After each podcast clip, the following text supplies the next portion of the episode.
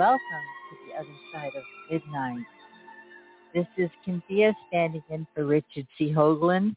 We all know that I can't replace Richard, uh, but I'm standing in for him. He's out with a really bad migraine.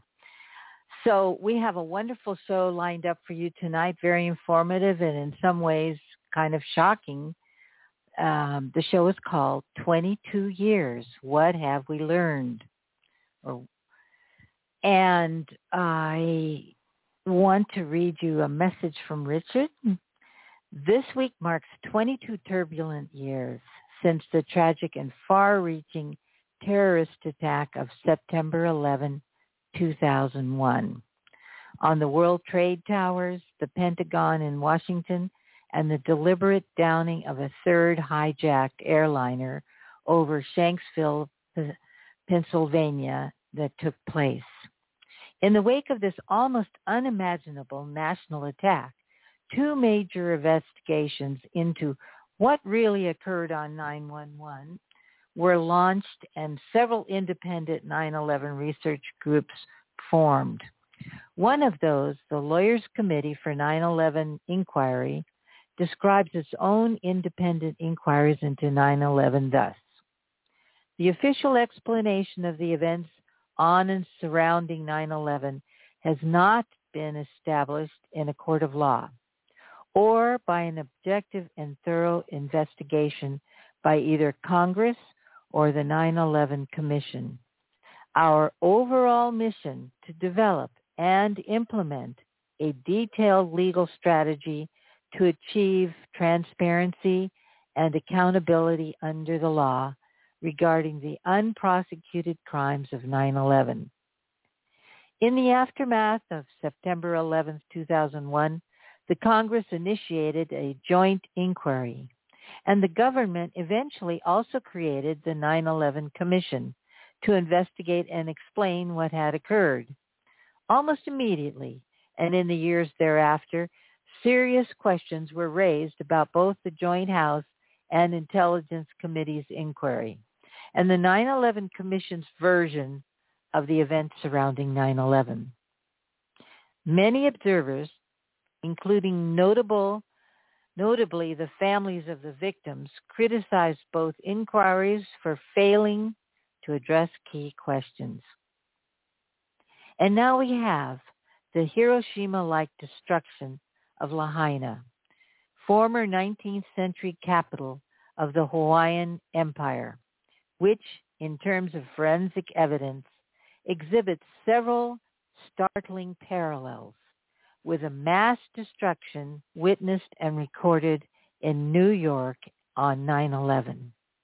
Tonight, after over a generation of investigation, testimony, and analysis, my guests, the chairman of Lawyers Committee 9-11 Inquiry, Barbara Honegger, and two of her colleagues, from the committee will discuss not only the current state of their ongoing legal challenges to the accepted truths surrounding 9-11, but where the investigation goes from here, and possibly new forensic evidence indicating a potential 9-11 Maui connection. So I want to welcome you all again, our wonderful guest tonight. We're going to start off with Barbara Honegger, She's a frequent uh, guest on the show, and I'm sure many of you know her, but if you don't, you should know her. Her website is lc for911.org. That's for Lawyers Committee for 911.org.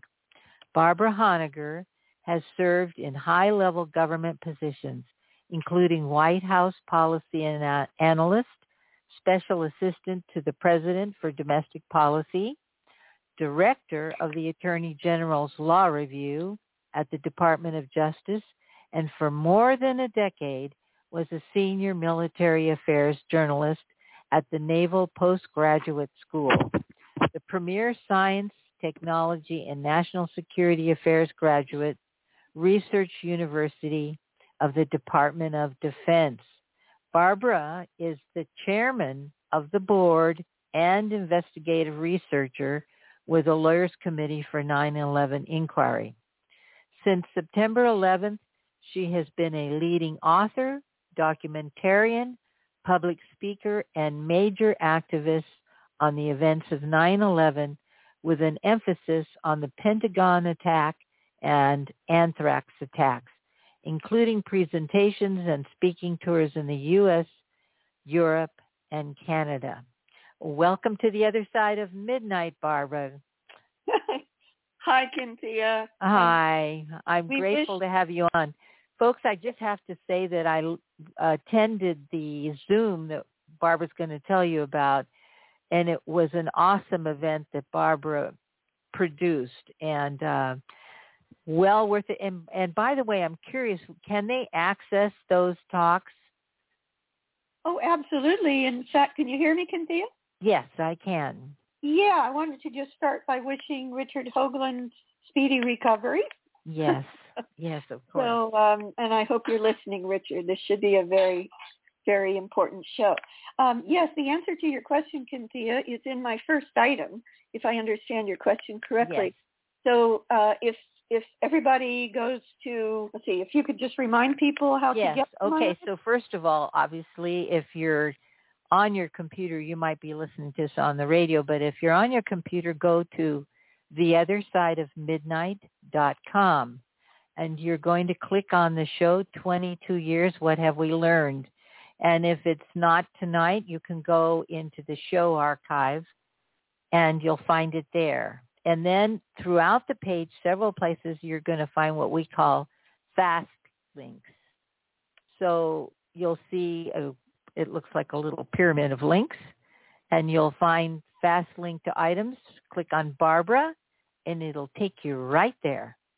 So okay. your first item, go ahead, Barbara. Right. So my very first item is the answer to your question, Cynthia. Um, what you see in uh, my item number one, under my items, show items, um, is to begin with the banner, is what we call it. Um, it was the opening Zoom slide for our Lawyers Committee for 9-11 Inquiry 2023 anniversary online event.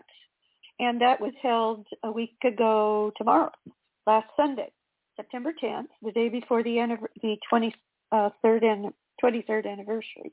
22nd, 22nd anniversary. 22nd, yeah. Yeah, 22nd anniversary, 2023 anniversary. And um, so there is a link there to the video. It's four hours. It's four hours, but it is four hours. I know that's a lot today to ask people to watch, but um, you know, maybe you can let people know why they should watch it, Cynthia. Well, first of all, I want to point out it's multiple speakers. So like each speaker's on for 15 to 20 minutes. So you can take it, you know, in bite sizes. You don't have True. to sit and watch four hours at one time. That's right. And each speaker brings something to the topic which you may not have considered before. Either they're updating, there's all kinds of new information that I heard and new speakers that I hadn't heard before. And it's creating a, like a radiating arc out, connecting the dots, not only for 9-11, but the dark forces behind 9-11 and their other trail of breadcrumbs, including anthrax, and now possibly Maui. And COVID. And COVID, yes. Mhm. Yeah. And uh, so under my items, um, I would especially um, refer you because I'm the guest tonight, but that's not the only reason.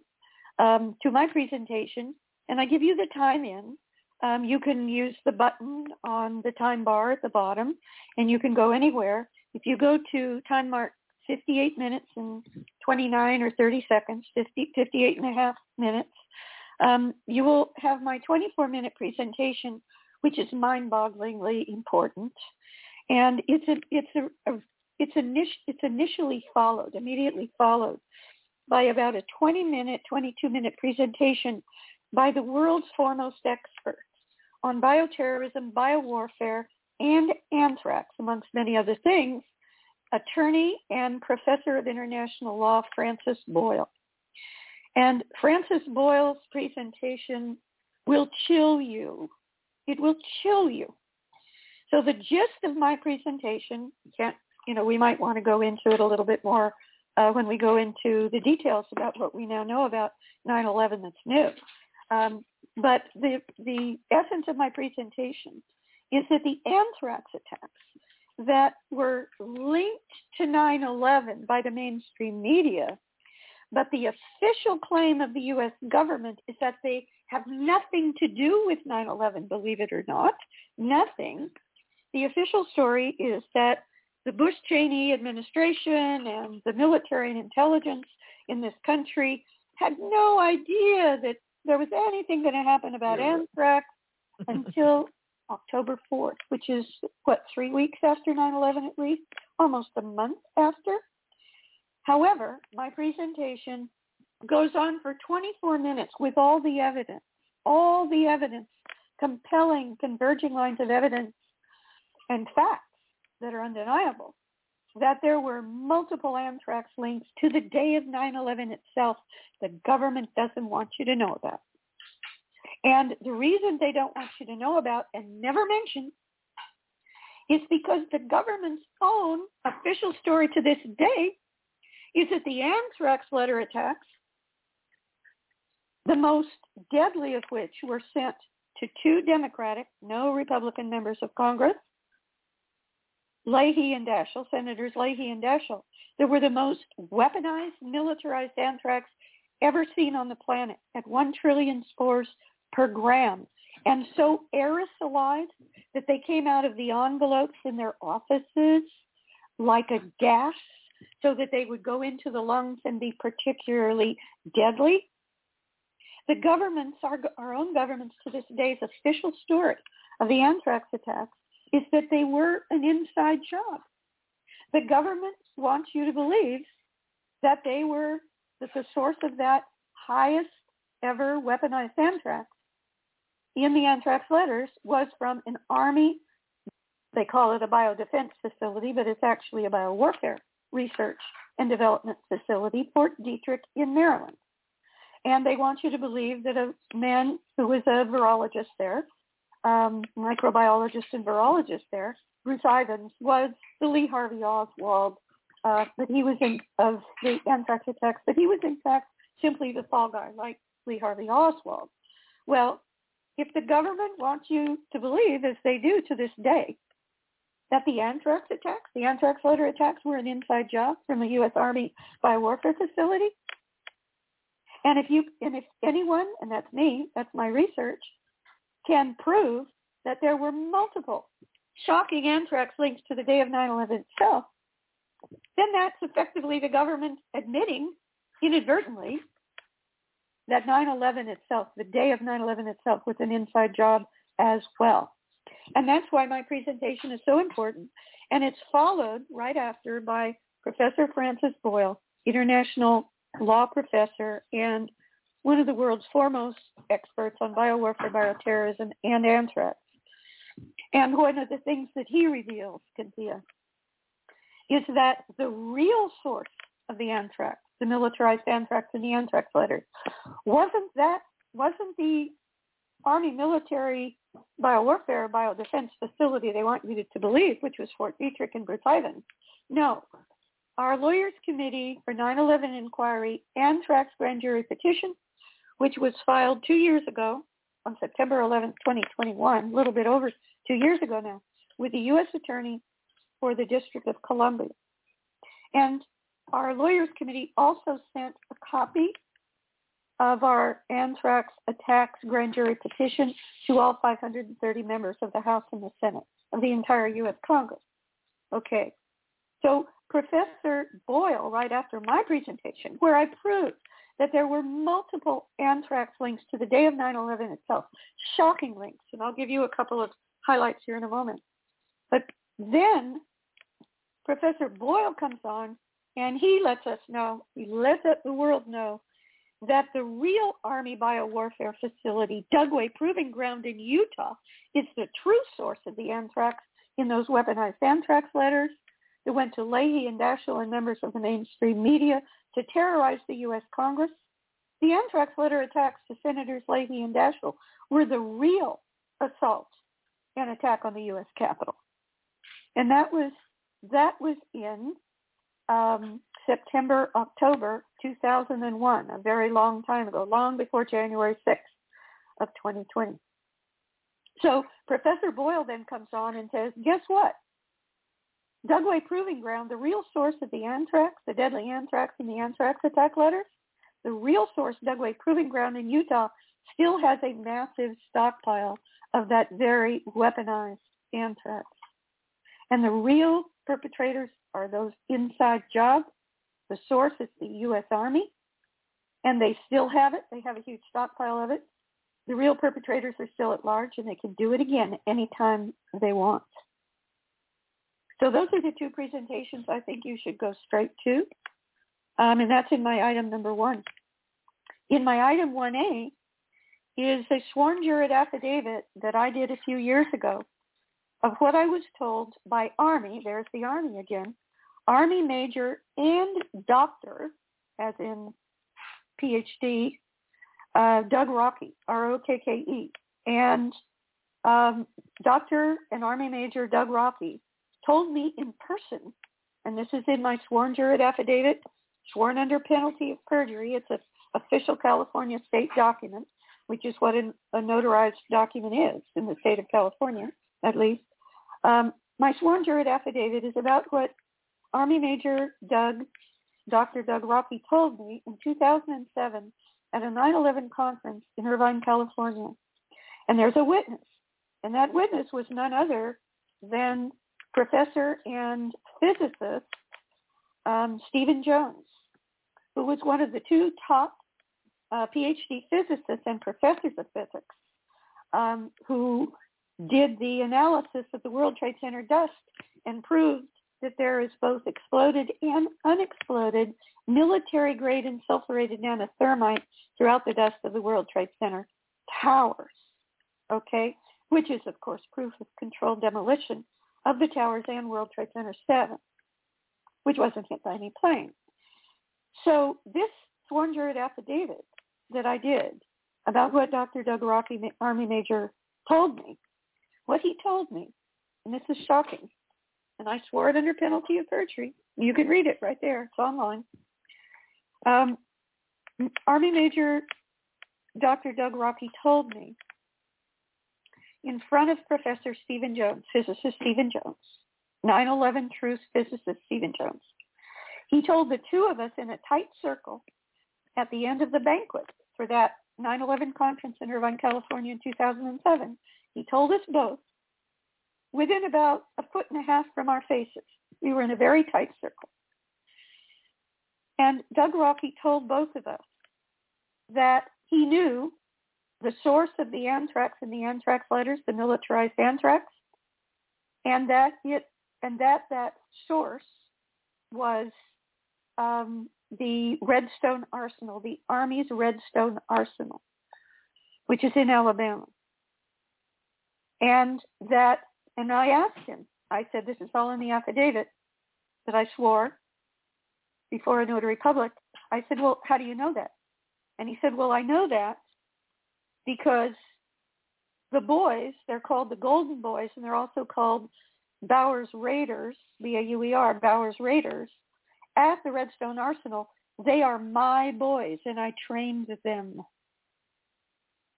And then, shockingly, in the presentation right after mine at our Lawyers Committee event a week ago tomorrow, last Sunday, September 10th, and the link there to the video of all four hours is my item number one.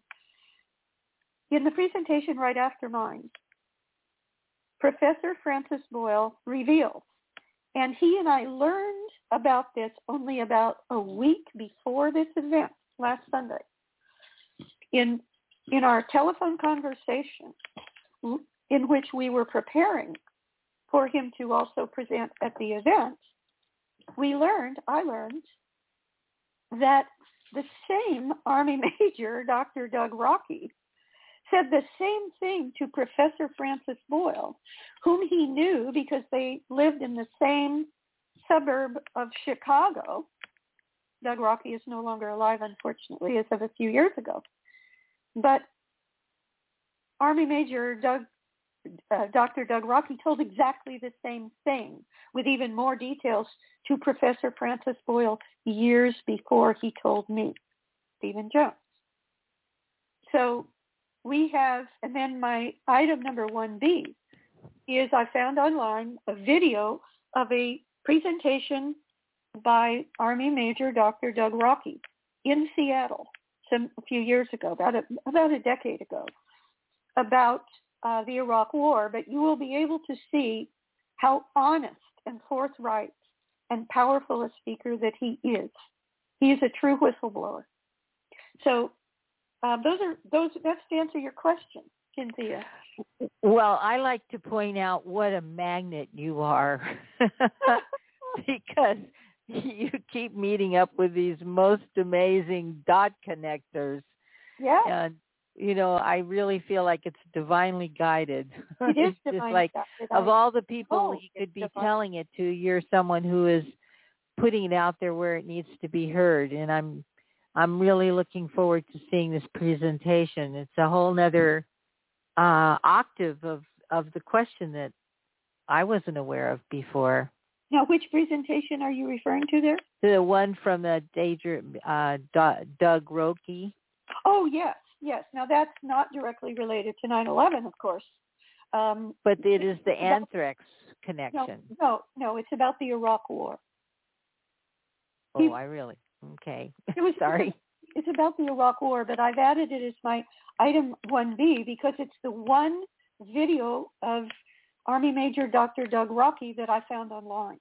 And it's also a phenomenally powerful video because um, Army Major Dr. Doug Rokke was the Pentagon's top expert on WMD, on bio, bio uh, weapons, which includes anthrax, of course, on chemical weapons and on nuclear weapons, including especially depleted uranium.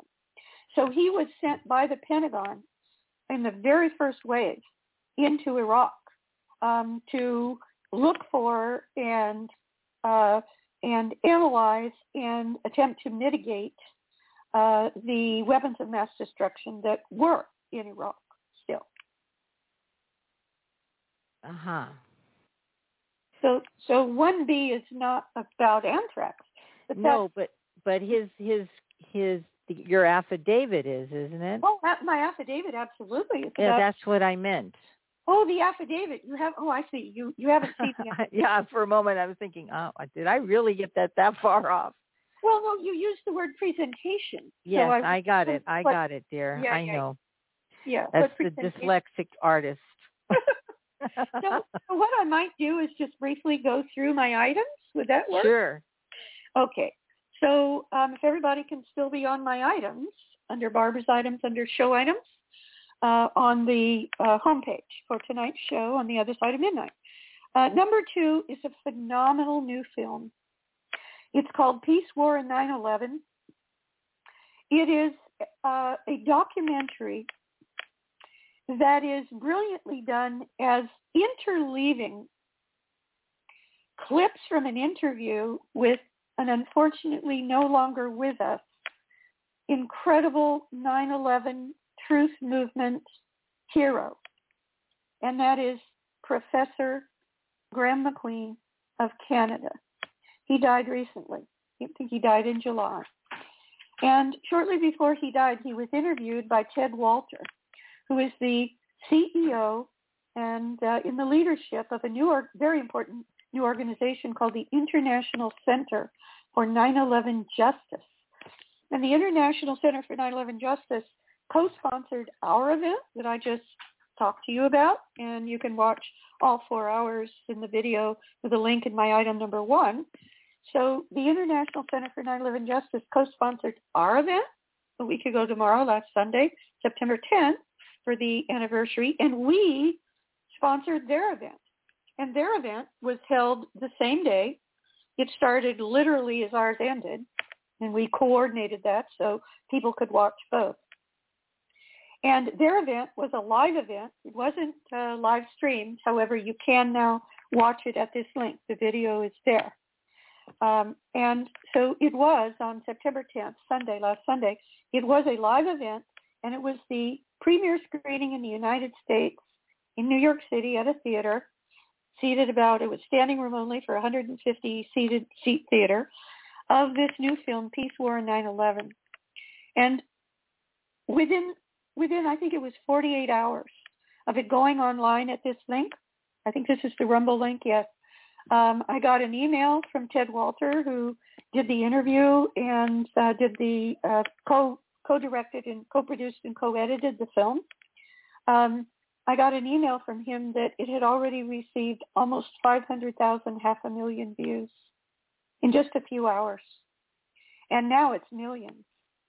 This is a phenomenal film that I honestly believe, I honestly believe that this film could fulfill Professor Graeme MacQueen. He was the head of the uh, of the Center for Peace Studies at McMaster University in Canada for 30 years. And his mission in life was to end war on planet Earth. And I actually believe that this film, seen by enough people at critical mass, uh, is a tool that can actually accomplish his life's mission after he died posthumously. It's phenomenally powerful. Okay? Um, so that's number two. My third item is very important.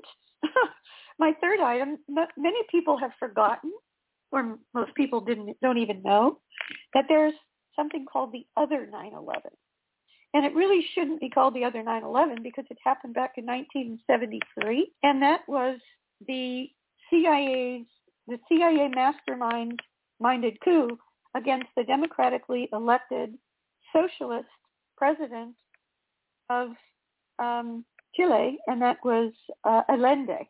And that was a coup by his uh, the general in charge of his military in Chile, and that was Pinochet. And it's called the other 9/11 because it happened on September 11th, 1993. And guess what? it began with a military fighter jet crashing into Allende's presidential palace and killing him. Okay? And the person who, from the United States, um, who was most instrumental in working with the CIA on the Pinochet coup of Allende on September 11, 19, uh, 73 was none other than Henry Kissinger. And I just want to remind everybody, if you didn't know already or if you've forgotten, that right after, it took almost three and a half years for the, the Bush Jr. Cheney administration to allow, to allow there to be a 9-11 commission. And that was only because of the Jersey girls, four of the wives of men who died in World Trade Center 1 on 9-11 they were called the Jersey Girls. And because of their publicity and their efforts uh, within the administration and the Congress, the Bush Junior Cheney administration had no choice, had no choice but to finally open the 9-11 Commission. And George W. Bush, President George W. Bush Jr.'s first um, appointee to be the director, the executive director of the 9-11 Commission was none other than cover-up artist Henry Kissinger. And he was finally, he finally, um, very quickly, in fact, resigned after being confronted by the Jersey girls in his office when they went to interview him and they asked him, um, they, they asked him to pledge that none of his clients at Kissinger Associates had the last name Bin Laden. and seconds. they reported publicly afterwards that he almost fell on the couch and he immediately resigned as head of the 9-11 Commission. So the other 9/11 and 9/11 have Henry Kissinger as one of the many common denominators. I think we're at the bottom of the hour, right? Cynthia? Yes. Yes, yes. So you're listening to The Other Side of Midnight. Our guest tonight is Barbara Honegger. The show is called 22 Years, What Have We Learned? And we're learning more and more as we go along, all these new twists and turns. So we will be right back after the break. Thank you, Barbara.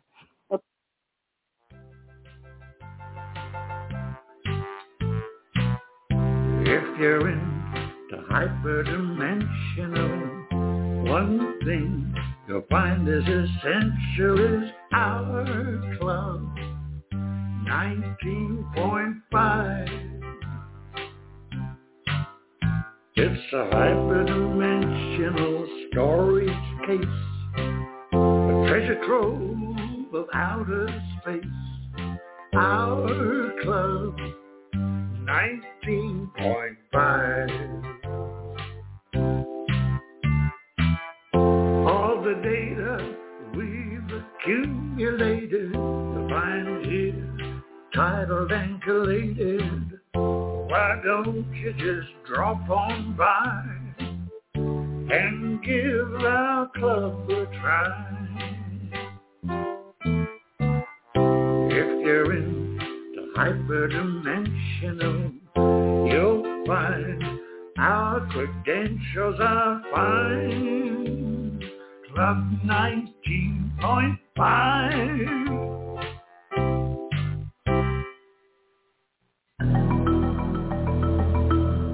theothersideofmidnight.com. Tune in to listen to Richard C. Hoagland and his fascinating guests. Join Club 19.5 to get access to exclusive member benefits. Search the archives. Listen to past episodes anytime on any device. Membership costs $9.95 a month 33 cents a day. Support the broadcast that provides you with the most interesting conversation available. Talk radio at the cutting edge of science and thought. TheOtherSideOfMidnight.com.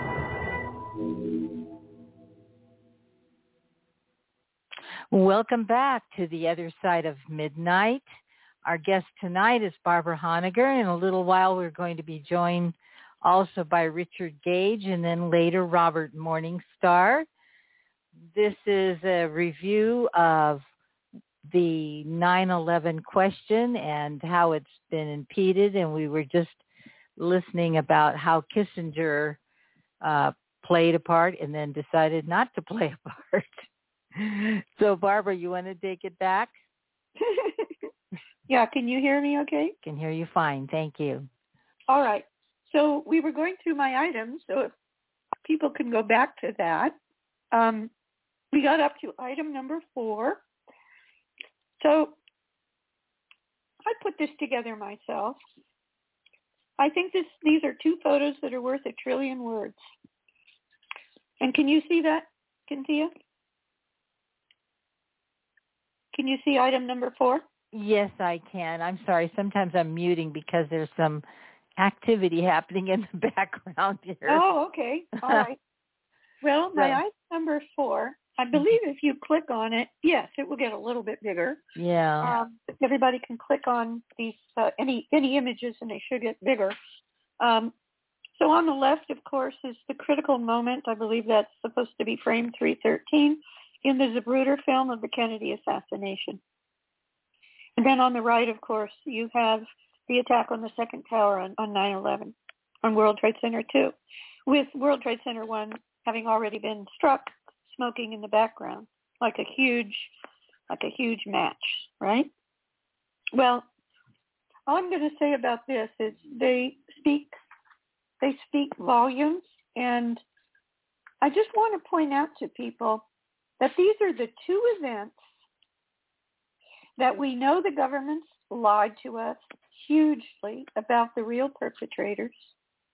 Number one. And number two, just remember that both of them were on live television. Now, the Zapruder film, of course, uh, wasn't on live television, but the assassination was. The Zapruder film didn't come out for some time afterwards, um, and that's on the left.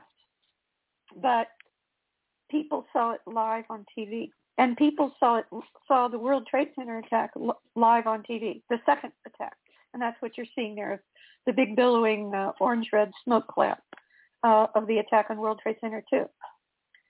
And that's not a coincidence. It's not a coincidence. One of the the most important red flags that uh, one of these catastrophic events the events that you can divide history before and after. Uh, the common denominator for an event that really is an inside job uh, is that all of the television cameras uh, are trained on it when it happens. That's not a coincidence. I'd like to add something here too Yes. about that. Please do. Let's have a conversation. so you know this these these two events they have the hallmark of of the dark forces which is to instill fear at the most base level you know the the feeling of helplessness and hopelessness. And this is their weapon is the fear that's engendered by what they're doing. Like nobody can imagine some would someone would deliberately do this you know in a point where you think you're invincible then suddenly you recognize oh my gosh how could that have happened it it shakes everyone to their core of their being That's the purpose. Yeah. exactly so it's a that's why like you said it, they've got all the cameras on it they're, they're sucking out our energy with that fear Well, the the your your weapon, the, the weapon of the citizenry is simply not to be afraid. That, that's what that's the most important thing. No matter what, do not be afraid. Okay. Um, and my number five, if you scroll down a little bit, and I think if you click on that, yep, it does get bigger. Um, this is uh, I really like this graphic. Oh, I let me too let, let me go back uh, to the one just a moment uh, to the one before. So that would be my number five, wouldn't it? Um, no, my number four. Um, I just wanted to point out, and that's all I'll say about this, that there are there are very compelling parallels between the specific substance of the JFK assassination and 9/11, especially at the World Trade Center in New York City on 9/11. However, there are obvious parallels about who did it and the inside job of who did it, number one, and number two, the cover up. How they did the cover up. It's a, it's cookie cutter. And um, I'll just let people know that if you're interested in my in the PowerPoints or the videos of my presentations that I've given, I think it's like four years now in a row. During COVID, it was online, but most of them were in person, live at the uh, the the JFK assassination anniversary conferences in Dallas. Um, my presentations were invited presentations. I was asked to give presentations each year on the parallels between the JFK assassination and 9/11. And anyone who's interested in receiving those, that was just too much to put in the items, but you could email me, and my email is B as in boy, S as in Sam, H as in Harry, O N as in Nancy, E as in Edward, two G's like George George at gmail.com. So B-S-H-O-N-E-G-G at gmail.com and be sure to put the subject line follow up the other side of midnight show. Otherwise, I will not find it because I get about 500 emails a day and don't even have the time to read the subject lines, let alone open them. But I can, I could put that subject line into my Gmail search field and find it. So be sure and use the subject line follow up to the other side of midnight show. Okay, so now I'm going down to my item number five. Uh, if you click on that, make it larger. There's also um, amazing, of course, parallels, as I've already mentioned. The link, the link to be explicit now, the link between 9/11 and the pandemic, the coronavirus, all of the lies about it, all of the all of what was really going on with all the worldwide vaccinations. Um, the link is the anthrax attacks, the biowarfare attacks that um, that for which there were shocking links that are in my presentation at the video in my item number one of our Lawyers Committee for 9/11 Inquiry event on September 10th, just a week ago tomorrow. Um, but there are there the anthrax attacks, the biowarfare attacks um, that are linked to the day of 9/11 itself. They are the link to what then happened in the pandemic with the coronavirus vaccine and all the lies surrounding it and everything that they're trying to roll out now, which is Uh, there's there's a there's a United Nations um, uh, WHO pandemic treaty, and there's a United Nations um, PPPR, uh, which is about to be rolled out, uh, and they are trying to globalize. The, the WHO treaty is is they're claiming that it's not binding upon nation states like the United States, but that's a lie. Right. Because treaties under the Constitution are the highest law of the land. Read your Constitution. Now, that does Wait, Barbara, apply- bef- Mhm. before you go on, I'd Yeah. love to describe this beautiful graphic that you mentions the parallels because Yeah, some people are not seeing this and it's really cool. Oh, okay.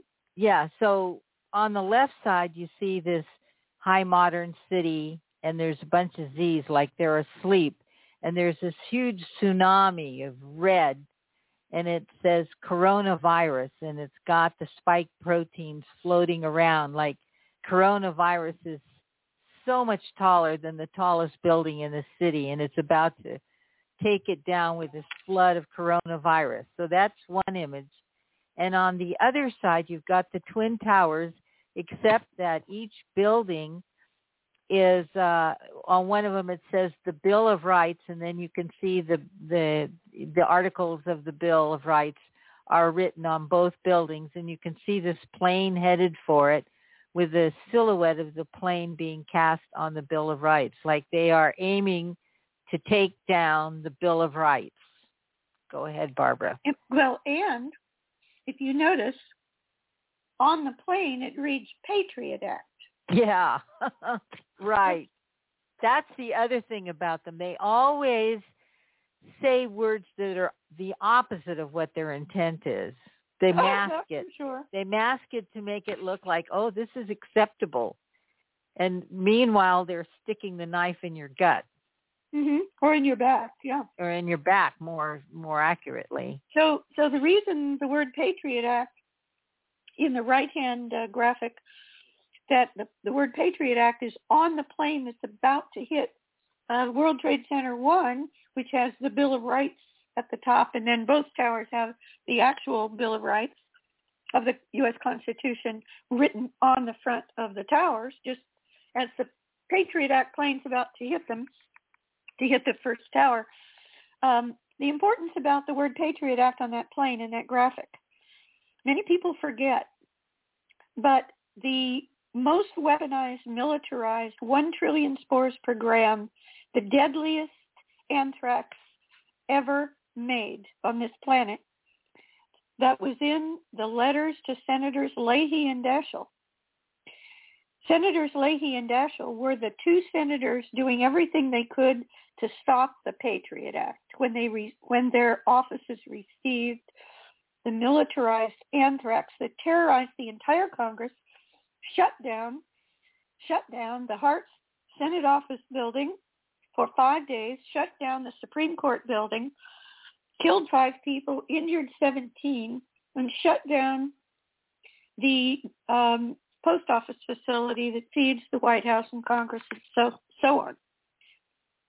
They were doing everything they could to block the Patriot Act, and they had been threatened in personal phone calls from both President Bush and Vice President Cheney that they had until October 5th. That was that was the date that they were given as a deadline. That they had to by October 5th. They had to have done whatever they needed to do to go ahead and vote for it so it could pass. The Patriot Act could pass. The Patriot Act was the weapon. It was over 850 pages long. It was already written before 9/11. Right. The members of Congress couldn't even read it, and they were literally terrorized by being attacked with a weapon of mass destruction, which is what a bioweapon anthrax is, into the building of the Senate of the United States, the Congress of the United States itself. The real attack on the Capitol of the United States was the anthrax letters that went to Senators Leahy and Daschle. Now, what's important about the October 5, further proof, further proof that Bush, President Bush and Vice President Cheney knew what was going to happen on October 5 or they predicted the date of October 5, and that is that the very, now we're talking about uh, long before October 5, well before October 5. I think the Patriot Act finally passed on September 25th, something like that. Uh, but anyway, guess what happened on October 5th? October 5th was the day that the first recipient of the first anthrax letter, Bob Stevens, down at American Media International Publication Building in Florida, died of inhalation anthrax, having received an anthrax letter at his AMI workplace in Boca Raton, Florida. Do you think that's a coincidence? No way. No way. No way at all. So that's my item number five. Well, my item number six, and I've had this on the show many times before, but you always have new people on, thank goodness. So my item number six is the link to my video documentary on the Pentagon attack. It's called Behind the Smoke Curtain, What Really Happened at the Pentagon on 9-11 and What Didn't and Why It Matters. Now it had cumulatively, because it was reposted everywhere online on YouTube, it had over half a million views before YouTube took it down. And my item 6A. Wait, wait, wait. Before Uh-huh. you move on, I Yeah. just want to point out. There you go. YouTube takes it down. Where who do they stand with? Exactly. You know, the mass media that's been saying, "Oh, the vaccine is fine." Yeah. They aren't scientists. They've blocked every scientist that tried to give the truth. That's right. That's true. And you wouldn't normally think of of YouTube as basically an arm of the of the federal government, but it is. Okay. And six. Well, I, I'd like to just say a little slant here. Federal government is one entity. I think there are those who really are for the country, and I think there are those who've stolen the power. Well, of course, I agree with you. Yeah, so I would That is- certainly that say that the media is owned by a few big corporations. They call it the Mockingbird media because they're all giving the same reports and they're fact checkers. My God, if you look up the information on the fact checkers, you'll wonder, oh my gosh, who am I listening to? Yeah, exactly. The fact checkers need serious fact checking. Yeah. Well, that's precisely that's precisely what is proven in my documentary here, Behind the Smoke Curtain, what happened what really happened at the Pentagon on 9/11 and what didn't and why it matters. And you have the link to that there. It had over half a million views on YouTube before YouTube did take it down. And this documentary proves, in fact, um, that the, amongst many other things, that the mainstream media was was com- totally complicit um, in the cover-up of 9/11. My 6A. Wait, wait, before you move Yeah, on. Go ahead. Yeah. I'm sorry, Barbara. So did you repost that on like Rumble or BitChute? Yes. That, well, that's on archive.org. It's also Okay. on Rumble, but I just gave you Well, one. I would. It's good. Good. It's on Rumble because they have a huge audience. Yeah, it's also on Rumble. I can send that link to be added to it. If I think we should add that to the page. Okay. All right. I'll do that. Yeah, I mean half a million links. That that tells you people really want to know. Oh yeah. Before they took it down, and now you can barely find it. Yeah. So we need to make it easier to find. We'll put that on the page. All right, I'll I'll send you the Rumble. Um, so my six A is my other major personal 9/11 documentary, and no, excuse me, six A is my chapter. It's a it's a published chapter in the Toronto 9/11 hearings report. It's my chapter. I think it's 13. The title of the chapter is Evidence of Pre-Placed Explosives at the Pentagon on 9/11. That's pretty shocking to people because everybody who knows anything about the truth about 9/11 knows that there were pre-placed explosives and incendiaries in the trade towers, World Trade Center 1 and 2 and World Trade Center 7, not hit by a plane and yet came down in a classic controlled demolition at 5:20 in the afternoon of 9/11. Um, one third of its collapse being in complete gravity-only free fall, which requires all of its columns to have been severed simultaneously by pre-placed explosives and incendiaries. Well, the same thing is true at the Pentagon. My um, my chapter in the Toronto 9/11 hearings report and my documentary in item six, Behind the Smoke Curtain, what really happened at the Pentagon on 9/11, it proves that the real story at the Pentagon, just as at the World Trade Center, is yes, there was a plane that was destroyed there, but there were also pre-placed explosives inside the building. Okay. My number seven is the 9/11 Museum virtual walking tour. This is the link to the video. It's online. It also had, it even had more. It had a, it had many more than half a million views before being taken down by YouTube. And by the Again. way, yeah, YouTube took down both of these critical documentaries that were going viral only during the pandemic. Isn't that interesting? well, yeah, they don't want people to make the correlation. Mhm. I think you're right. So what's wonderful about the 9/11 Museum Virtual Walking Tour, giving you the reposted link there on archive.org, it's also on Rumble, and I will send that to you um, for that Rumble link as well. But the neat thing about the 9/11 Museum Virtual Walking Tour, this is my vision that I executed the whole thing, and that is I went to the 9/11 Museum at Ground Zero. This was in 2013 or 2014, so about a decade ago now. And I took my low light camera, my high resolution camera that did well in low light because it's very terrible light in there. They have it very dark on purpose. And so I went into the um, the actual exhibit, which is seven stories underground at the ground level. Uh, most people don't know six or seven stories. That the World Trade Center towers had six basement levels beneath the ground level. So that's where the museum is. All those levels underground.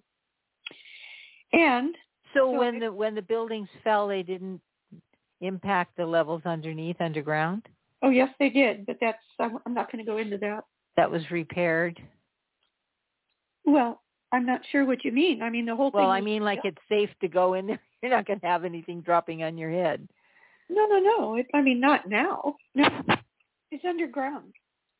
The, the the museum itself is six or seven stories underground at the bedrock level, hmm and the bedrock level on 9/11 was under the floor of the sixth basement level down from the ground floor. Oh, Yeah. So, so way down there. So I went in there in 2014, I think it was, with my high resolution low light camera, and I took photographs of the actual exhibit items all throughout the museum. I was the first one in, and they had to kick me out at the end. I was there for a dozen hours or something, and I had all these videos, you or photographs. You weren't supposed to, but I did. Took the photos. And then what I did was I used the photos of the actual exhibit items inside the museum to prove that the official story of 9/11 that they're literally trying to cast in stone in this museum is a complete and total big lie, a Hitlerian big lie. I prove it using their own exhibit items. wow. And the other, the other neat thing about this walking tour, the 9/11 Museum Virtual Walking Tour, and you've got the link there to the video online on archive.org, reposted after they took it down on YouTube from YouTube during the coronavirus pandemic. Um, the other neat thing is that if you have earbuds, you can take your um, you can take your uh, smartphone and play the walking tour with earbuds while you're walking through the museum, six or seven floors underground, and it still works. You still get the signal, and so you can hear you can hear the truth about each one of those critical exhibit items while you're standing in front of it. I'm sure they didn't imagine anybody was going to figure that out, or they wouldn't have put them up. I, and there you are. I just love doing that, and it's it's really really moving, and it literally, if you've never been to the museum at Ground Zero. I think they have something like 3 million visitors a year. But, you know, there are 350 million people in the country. If you haven't been, it literally takes you through the museum as you would go into it, go down the escalator, get inside the actual plate glass doors into the museum at the uh, the bedrock level, and then it takes you through the actual Ground Zero Museum. And what would a reasonable time be to allow for such a tour? You mean if you were if you were actually there going through the tour with the Well, that would depend upon how serious you were about 9/11. Many many people cannot take it; they have to leave. Um, well they probably feel all that grief. I mean, it's not just an event, it's still there it's in the in the intended. field. It's intended to reproduce the terror. Wonderful. It's intended. So um, it depends again on how serious you are about watch, you know, reading everything.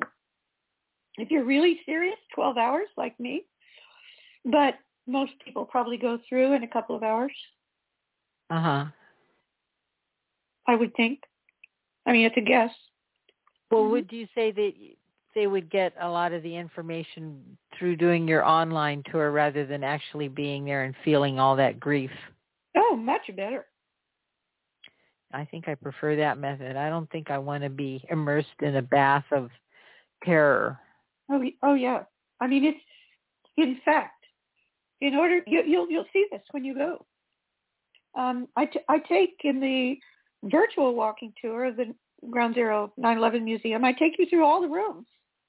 One of the first rooms you go through is this dark cavern, cavernous chamber in which you are bombarded with the shrieking um, uh, cries for help from the tower.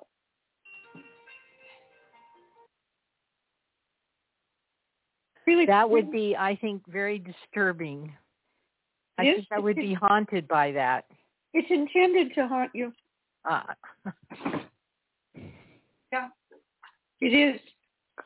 So that's um, and then um, I think we have about two minutes before the top of the hour, and we're going to be bringing Richard Gage on, the founder of Architects and Engineers for 9/11 Truth.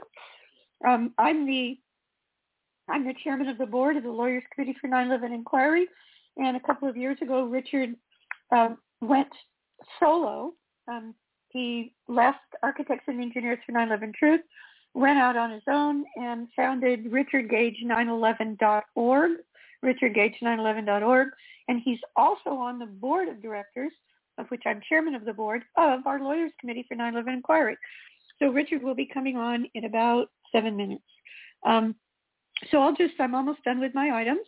My item number eight, um, this is just kind of a, a, a kind of going back in history. Um, this Very is um, a video of my live in it's still on C-SPAN, um, but I've I put it up on archive.org on this link, video link. Um, it's my live in studio interview on C-SPAN in the studio in Washington D.C. on my book October Surprise, and you will see what I looked like when I was half my age now at 30, 30 let's see, 30, probably 35, something like that. Um, and then number nine. Barbara, I'm so sorry, but we really do need to jump. We Sure. will continue with this conversation on the other side of the break.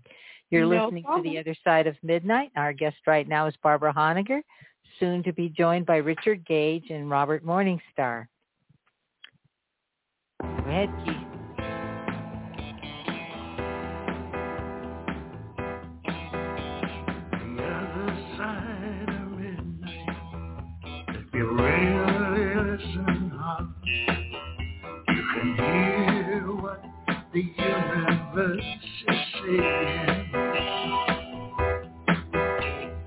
Time for you to wander through the mansions in your mind. Nothing to lose is everything to find. Other side midnight.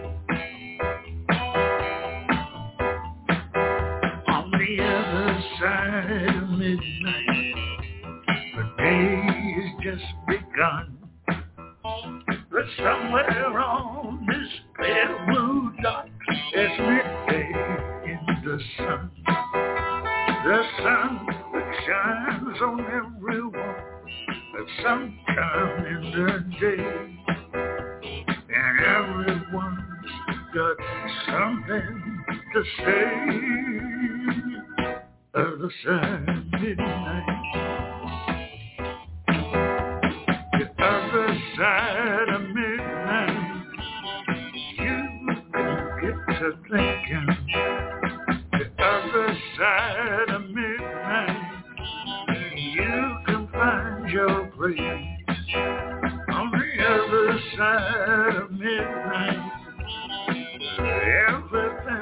Clearer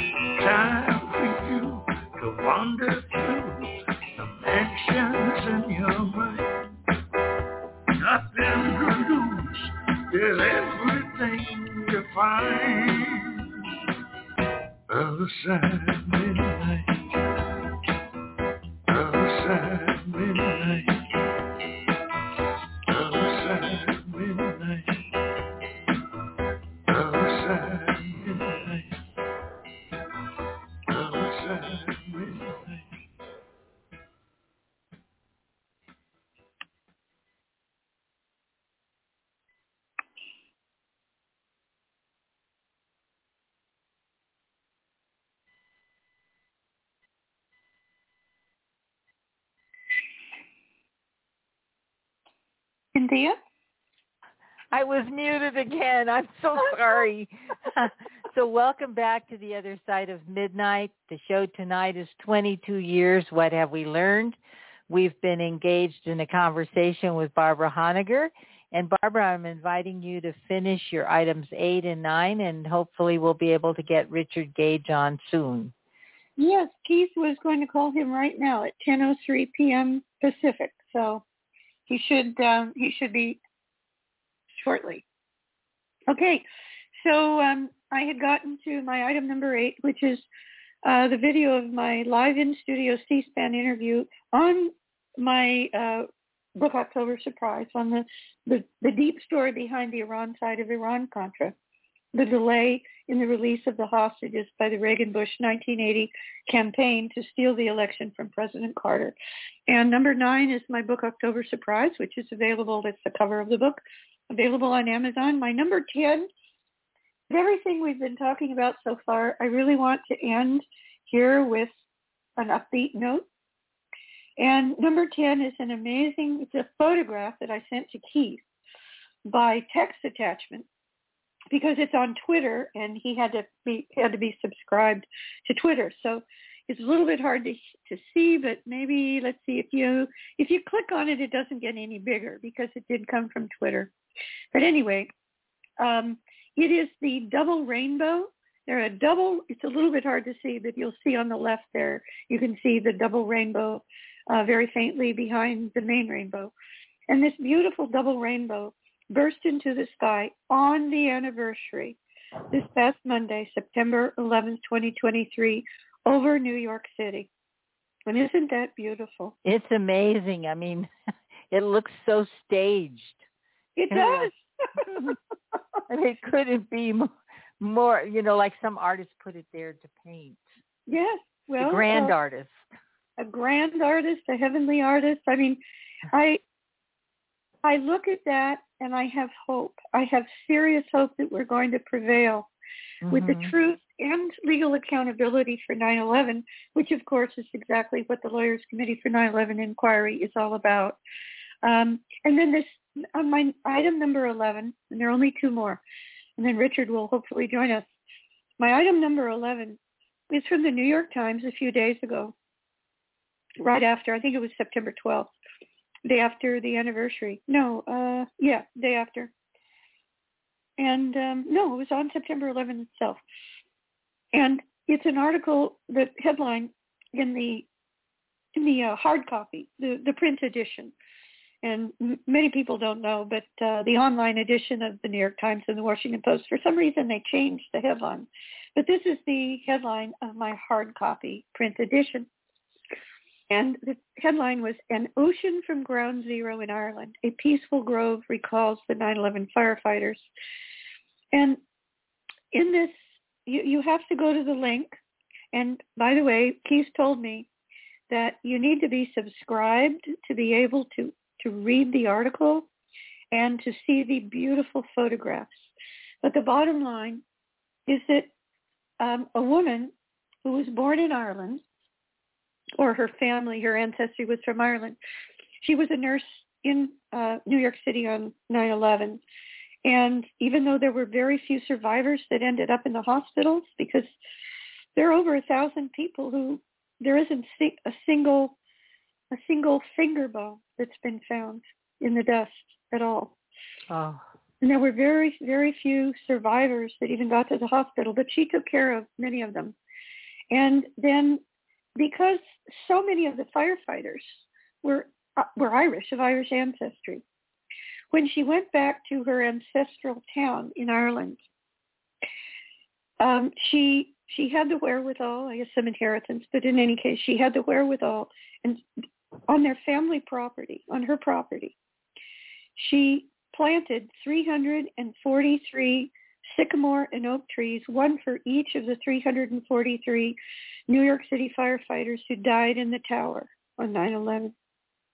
And it's a beautiful, beautiful grove where you walk, you walk down this grassy corridor with the beautiful now full-grown trees. 22 years they've been growing on either side of you, right and left with a name plaque for each one of the 343 firefighters and an American flag. Oh.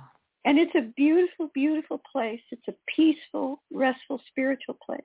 See that now that's a tribute. I think that's much more of a tribute than the museum underneath to terrorize you. Of course. okay, and then the last item is my number 12, and this is important. By the way, is Richard on yet? We're we've we're trying to call him now. We tried Skype. He's yellow. Now we're calling him on the phone, and Keith is oh. typing oh, something. Very good. Okay. So, well, good timing. So my last item is my number 12. And um, the headline, this is again in the New York Times. Uh, this was uh, back on August 18th, just recently. Military judge throws out Guantanamo detainees alleged, I add the word alleged, confession because it was derived from torture. This is the first time that a confession, in this case, of one of the top uh, the top uh, defendants, military defendants in Guantanamo. Uh, in this case, for uh, he was charged with being a, mas- a mastermind of the USS Cole bombing, which was on October 12th of the year 2000. Uh, little bit uh, little bit over a year before 9/11 but because the same Guantanamo court threw out the confession of this man whose name is Al Nashiri because he had been tortured in CIA black sites 183 times what this article then makes clear in a paragraph is that Khalid Sheikh Mohammed and the other four defendants called the 9/11 Five, who are also at Guantanamo, and they still have not been brought into the military trial there. These are the alleged masterminds and co-conspirators of the 9/11 attacks themselves. Khalid Sheikh Mohammed, the alleged mastermind of the 9/11 Five, he was also tortured exactly 183 times. So if the court has thrown out the confession of another man mastermind of the USS Cole bombing for precisely the same CIA torture, you can be certain that the court is almost certainly going to throw out the confessions of the 9/11 Five. And the government's case relies upon those confessions. The 9/11 the 9/11 Commission report assumed the truth of those confessions and was based upon those alleged confessions that were taken under torture. So um, the government, the, the Biden administration, and the U.S. Navy that runs Guantanamo, they are trying desperately to get Khalid Sheikh Mohammed and the 9/11 five alleged co-conspirator masterminds of the 9/11 attacks themselves. They're desperately trying to get them to cut a plea deal that they will admit that they did it because they won't be able to accept their confession. Okay, the court will throw it out. Right. So to get them to agree to a plea, de- plea deal in order not to get the death penalty. But in order not to get the death penalty, they have to admit they did it without using the confession. But these are martyrs. They want to be killed. So the bottom line is, the bottom line is, I don't believe that Khalid Sheikh Mohammed and the 9/11 5 will ever be brought to a trial, a real trial in Guantanamo, which would be a kangaroo court anyway, precisely mm-hmm. for this reason, because they're not they're not going to agree to the plea deal, and their confessions will be thrown in. I see. Well, you know, you mentioned here that the Biden administration is working to get them to do this plea deal. Trying to. And I just like to point out what are, you know, whose side is this administration on? Well, all administrations have been on the side of the official lie. Everyone. Right. Including Trump. Well, we've got a long journey. The people have to stand up and demand what's real and what's true. And we have to like I know they're getting ready to do another pandemic wave, another lockdown. We need to say yes, no. way, once Richard Gage comes on, Richard Richard um, Richard wears two hats here on the show tonight. And I, is is he on yet? By the way. No, he's not. We're just about to email him because he has. We think his phone is turned off, and his Skype is showing yellow. So I don't know. Is he having communication problems or what? Um, let me make sure. Give me give me the well, we probably don't want to put out the phone. Can number. you see the chat? No, I no, I don't. Okay, well, can you take a text? Or you can email me the number and I'll put it in the chat. Email me what you have. Well, well, don't put it in the chat for the audience, though. No, the audience can't see the chat. Okay, all right. Well, uh, keep keep talking for a moment while I do okay, that. all right. So so yes, I, it appears that they're getting ready to usher us into another season of lockdowns. And, you know, I'm not saying everybody should run out in the street and protest, but certainly do not comply. We have to stand up and stand in our strength and not in fear. Do not comply because they don't have any good intended intentions at all. I can't say that more strongly. Anybody's heard Dr. Martin talking on this subject? Um, Hi, Cynthia. Yes, Robert, come on in. I just want to point the audience to a link that Barbara put on, the one with the rainbow. Yes. If you go down a couple of the frames, Richard Gage has put on the best proof that uh, the South Tower was destroyed by controlled demolition. It's the first video that shows the flashes of the explosions uh, coming out of the side of the building. A lot of this video that has come out uh, this year in particular shows the controlled demolition. Many years ago, probably 10 years ago, I found a demonstration of this. The top of the building, the South Tower, when it went down, the entire top of the building, I think about 20 stories of it broke off as one huge chunk and someone got a video of it and I saw it. And this huge chunk of the building, 20 stories intact, giant block, fell over sideways and I was able to see the explosions going floor by floor as that whole chunk was coming down. I wrote about it and it was quickly scrubbed from YouTube. Unfortunately, at that time, I didn't have the uh, ability to, to download YouTube, although I do have that now. So is But- it on your Substack now? No, no, I have never been able to find it again. But oh, also, if you go down several, now that you're gonna you're gonna have to get a translator, so I'm gonna have to translate it. There's an interview with Vladimir Putin in 1998. The the audio is in Russian, but the subtitles are in Spanish, and I can understand and read Spanish. So I'll tell you, he was interviewed in 1998, and he said, "We know that the e, the United States and a Middle Eastern country, Israel, are planning what he described as an auto attack in Spanish, auto ataque, self-inflicted attack. And he said, if I ever become president of Russia, I will tell the people the truth.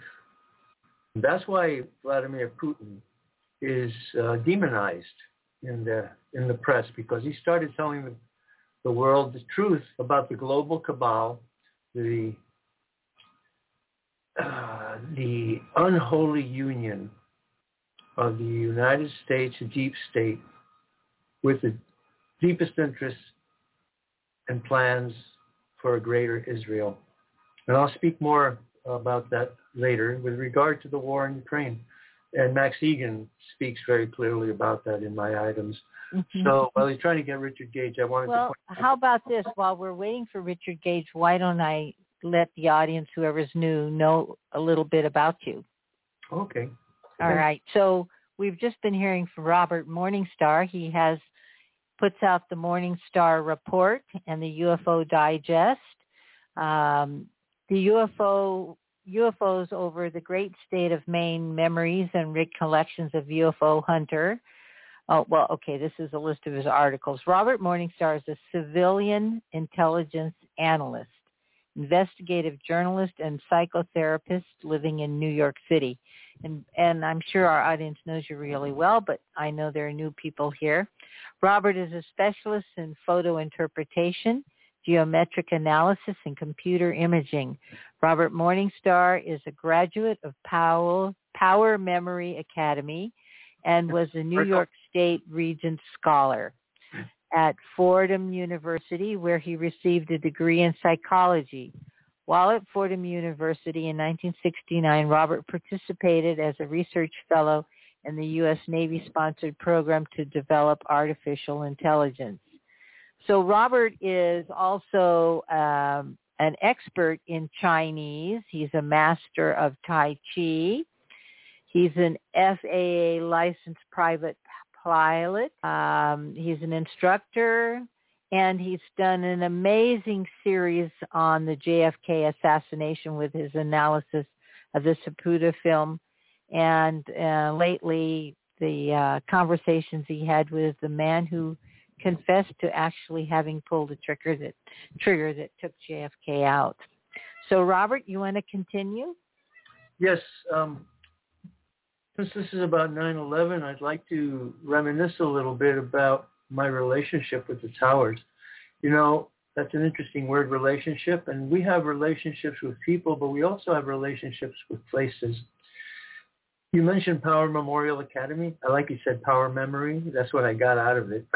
so, but I saw the World Trade Centers being built.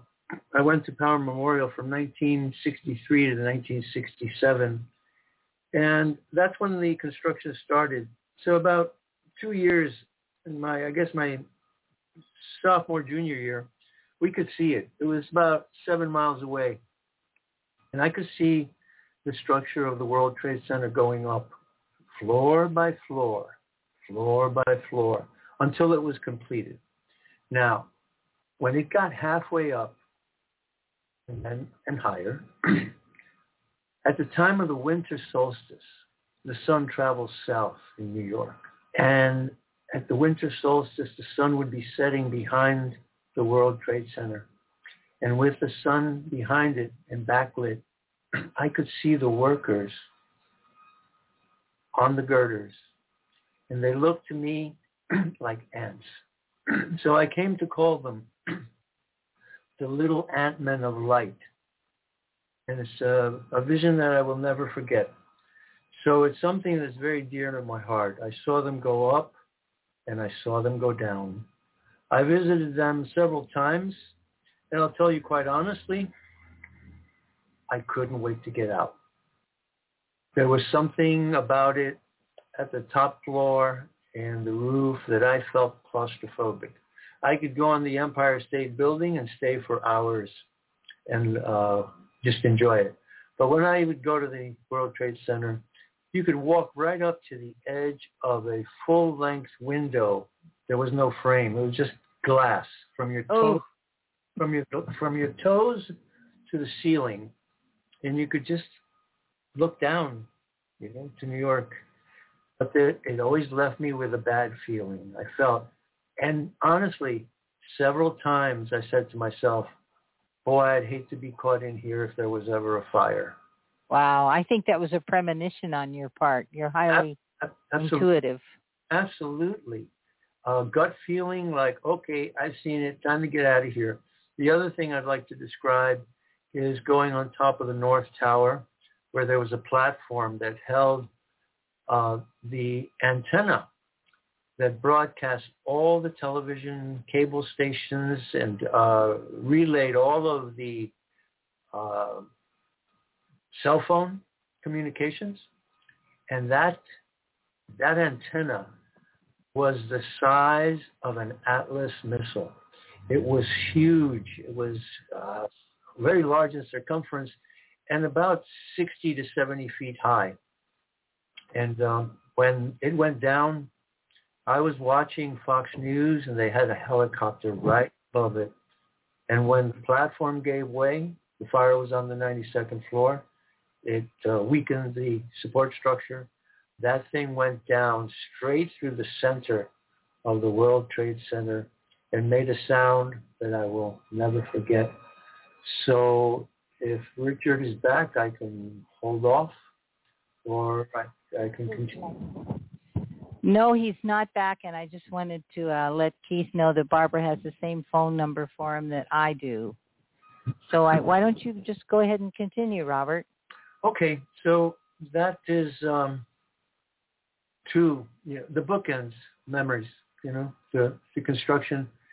It was a beautiful sight seeing the um, the iron workers building the towers and seeing thousands of them uh, walking the girders before any kind of walls or anything were up with the sun behind them. And again, as I said, they look like ants to me. And so I call them, the, I always remember them with great fondness, the little ant men of light. Then, Robert? yes, dear. Yeah, Robert and Cynthia, I just wanted to jump in. Uh, I have no no doubt whatsoever that you had a premonition when you were in the World Trade Center. Um, was that in Building One? Because that's where the antenna was. My question to you, and then I have, if you're interested, I can tell you. I was I just got a call today from Russell Targ, who's been on the other side of midnight recently, many times. And we were talking about 9/11. He asked me to send him my behind the smoke curtain link to my documentary video, and I did. And um, and I think that's because he got a uh, one of your uh, one of your newsletters, Robert. Yes. Um, yeah, and he saw that you said that you felt that my behind the smoke curtain was the definitive documentary on 9/11, the truth about it. And so he saw that and he called me up, and we had a good long conversation. And he reminded me, or me, him actually, of what of Ingo Swann's premonition about the World Trade Center attacks. Um, would you like to hear that? Certainly. Yeah. So Ingo Swann was, of course, uh, an amazing psychic. He was one of the the main remote viewers at Russell Targ and helped put off uh, first remote viewing uh, research project at SRI, Stanford Research International, and that was when I was getting my my first ever in the world in the U.S. Um, first ever graduate, accredited graduate degree in parapsychology and consciousness studies. So I knew uh, Ingo, I knew Russell Targ, I knew Russell Targ especially. We're very close, and so Russell told me that before 9/11, that Ingo Swann told him that he had such a strong premonition. It was as if he was seeing the World Trade Centers collapsing in in dust, and it made him literally nauseous, sick to his stomach and nauseous for a long time. So you and Ingo Swann have that in common. And my question to you is, so because that antenna was necessary, as I understood it, for television coverage, for television coverage of of anything in New York City, for the mainstream media, cable news network, etc. Where did all that television coverage ad, in, ad nauseum come from after the tower one with the antenna went down? Well, the Fox News uh, feed was going out on uh, fiber optic cables, and uh, I think it was independent of transmission. So this was cable television that I was watching, and it's one of the it's an unforgettable unforgettable moment, and uh, I will tell you now. I'll, I'll give you details later. I ran into the three jihadis who flew the airplanes uh, into the Pentagon and the two towers. I never saw the guy who augured in in Shanksville. And Shanksville was not an airplane. Folks, you were shown a hole in the ground because the Shanksville air, uh, airliner was shot down over Pennsylvania. And what went into the ground in Shanksville was actually a single jet engine that broke away when the airplane was shot down, leaving clothing and bodies all over the trees in about eight miles away. The plane broke apart and one of the engines was still spinning and flew eight miles and augured in and created a hole in the ground where there was not a sign of a fuselage, empennage, tail section, wings, nothing, because that's what you were shown. A hole That's true. That's true. The debris field for the Pen- the Pennsylvania plane was over uh, eight miles prior to the alleged crash site. That's right. And one man took a photograph of the the smoke over the forest where it was shot down, as I understand, on the orders of uh, Dick Cheney. So he said so. He acknowledged it. I can send I can send that um, that uh, it's still on YouTube. I can send the video clip. Yes. Well, I ran into those three terrorists, patsies. See, I call them the Lee Harvey Oswalds of the 9/11 attack. They did fly airplanes into the towers. They were mind controlled and uh, utilized as automatons, dupes, stupid dupes. But as Donald Trump said, that was controlled uh, uh, demolition, and the airplanes could not have been uh, could not have brought those buildings down. So, what they were what was done is uh, this group of fanatics was mind controlled and manipulated uh, through third parties and induced to think that they could bring the towers down by crashing airplanes into them. But the facts remain now, and it's really obvious. More and more video has come out, and the things that I saw uh, prove that it was a controlled demolition it was an auto attack, as that interview with uh, Putin in 1998 says. And there were predictions of it in Chinese uh, Chinese war manuals describing unrestricted warfare. It was written by ch- Chinese colonels, and they uh, they described the desirability of having a, a structure attacked in the United States that was both economic and psychological to strike us both on an economic level, but a psychological level. Well, what, what was the date of that statement? That was the book was written in 1998. I acquired the manuscript uh, from a Canadian diplomat. It's called Unrestricted Warfare. It's, mm-hmm. a, it's a PDF, and you can find it online. I have it. I've sent it out to um, almost everyone I know. Okay, but, hold it there. This okay. is a good time to take a break and you're listening to the other side of midnight and we're in a conversation with Robert Morningstar and Barbara Honegger. We shall return.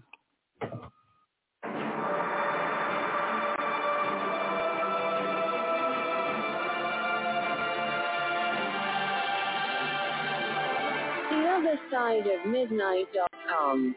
Join Richard C. Hoagland and an array of fascinating guests as we explore real-world topics and events through the lens of hyperdimensional physics. Join Club 19.5 to gain access to hundreds of archived shows. Only $9.95 per month.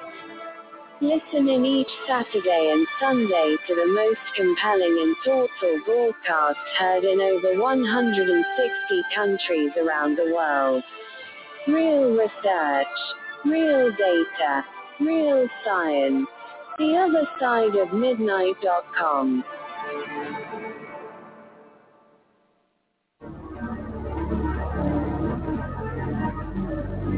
The other side of midnight.com. Talk radio with pictures on demand.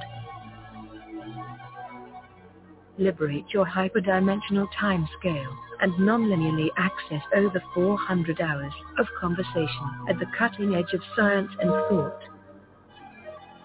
Join Club 19.5 to get access to exclusive content that fits your interests and time schedule. Filter episodes by guest or subject. Membership costs $9.95 a month, 33 cents a day. Talk radio with pictures on demand. The other side of midnight.com. And welcome back to the other side of midnight. Uh, Kinzia, Yes. I just got a text actually at 9.58 from Richard Gage. I hadn't seen it. Um, and he says he's waiting for a Skype call from uh, from Keith. Well, can he text you the Skype ID he has? Because we've tried him at two different Skype IDs and Three. he hasn't I- answered either of them. I don't know what to do because I I'm the one who gave Keith the two Skype IDs that Richard gave me. Well, Richard, maybe just plug them again, both of them. I mean, Keith. Yeah, try again. I've I've looked at all uh, both of them. You can There's text only- him and tell him to turn on his phone. I wonder if Yeah. I can add him. I've just texted him that he needs to join Skype, go on Skype and click on the green join button. But he's expecting a call from Keith and apparently didn't get it. I'm I'm ringing him again. I'm ringing both Skype IDs. Okay. Well, we'll see. There might be something happening. I don't know. Anyway, sorry to do the housekeeping, but we're trying to get Richard Gage on. Yeah. That's okay. I, I would like to say hello to Russell Targ. Uh, I now I know why he he sent me his phone number this afternoon. I was wondering. I've been uh, waiting to hear from him. So Russell, if you're listening, uh, I convey my good greetings, and uh, I will tell you something. Uh, we see Russell, Ingo Swann, and I have very well developed skills in remote viewing. And while I'm here, I want to say that all of us are being manipulated by the mass media. It is the greatest exercise of MK Ultra mind control that's ever been developed. And people who have their heads in CNN are totally plugged in to MK Ultra mind control. And you have Oh to yeah. have to break away. Not just not just CNN, all of all of the all of the stations. Uh, so they have been putting out assassination warnings for a very long time regarding Trump and Robert F. Kennedy Jr. Three nights ago, I had a terrible, terrible dream. I saw a very hateful person with a beard stalking me. And he was glaring at me with a hatred that I haven't experienced since 1998 when I met Mohammed Atta in Hamburg. Atta looked like he wanted to jump out right over this table and, and kill me. And I wish he had tried because everything would have been really different if that had happened. Be that as it may, it didn't happen. The glare of hatred that I saw coming from this person, a broad-faced, bearded person, uh, bothered me so much in the dream that I went and confronted him, and we wound up fighting, tangling, wrestling, and I was fighting viciously. I was biting and ripping flesh off his hands and his arms, and I awakened from this nightmare, quite frankly, and said to my friend, hey, you know, I just had this terrible dream. I saw this bearded guy, and he was he was full of hatred. He, he was stalking me, so I decided to confront him, and it ended as as I told you. Well, this morning I was quite shocked, literally shocked, to find a report in my email from Redline News describing the arrest of a man in Los Angeles who had gone into Robert Kennedy's outreach uh, to the Hispanic community. He pretended to be a U.S. Marshal. He had a badge, U.S. Marshal bag, badge hanging around his neck. He said that he was part of Robert F. Kennedy Jr.'s uh, security, but some very alert people saw that he was fake. He was uh, carrying two guns in shoulder holsters, and they reported them. They, they grabbed him and held him till Los Angeles police showed up and arrested him. And when I saw his picture, it was identical to the man that I saw in my dream. So be forewarned, they are trying to set up another trauma, a mass trauma. The worst day in my life before 9-11 was the assassination of John F. Kennedy. And Barbara has quite wisely put and juxtaposed two photographs, frame Z313 of the purported uh, Zapruder film and the, the strike on the South Tower. Both are faked to a great degree. The Kennedy frame is fake. It is not really what happened.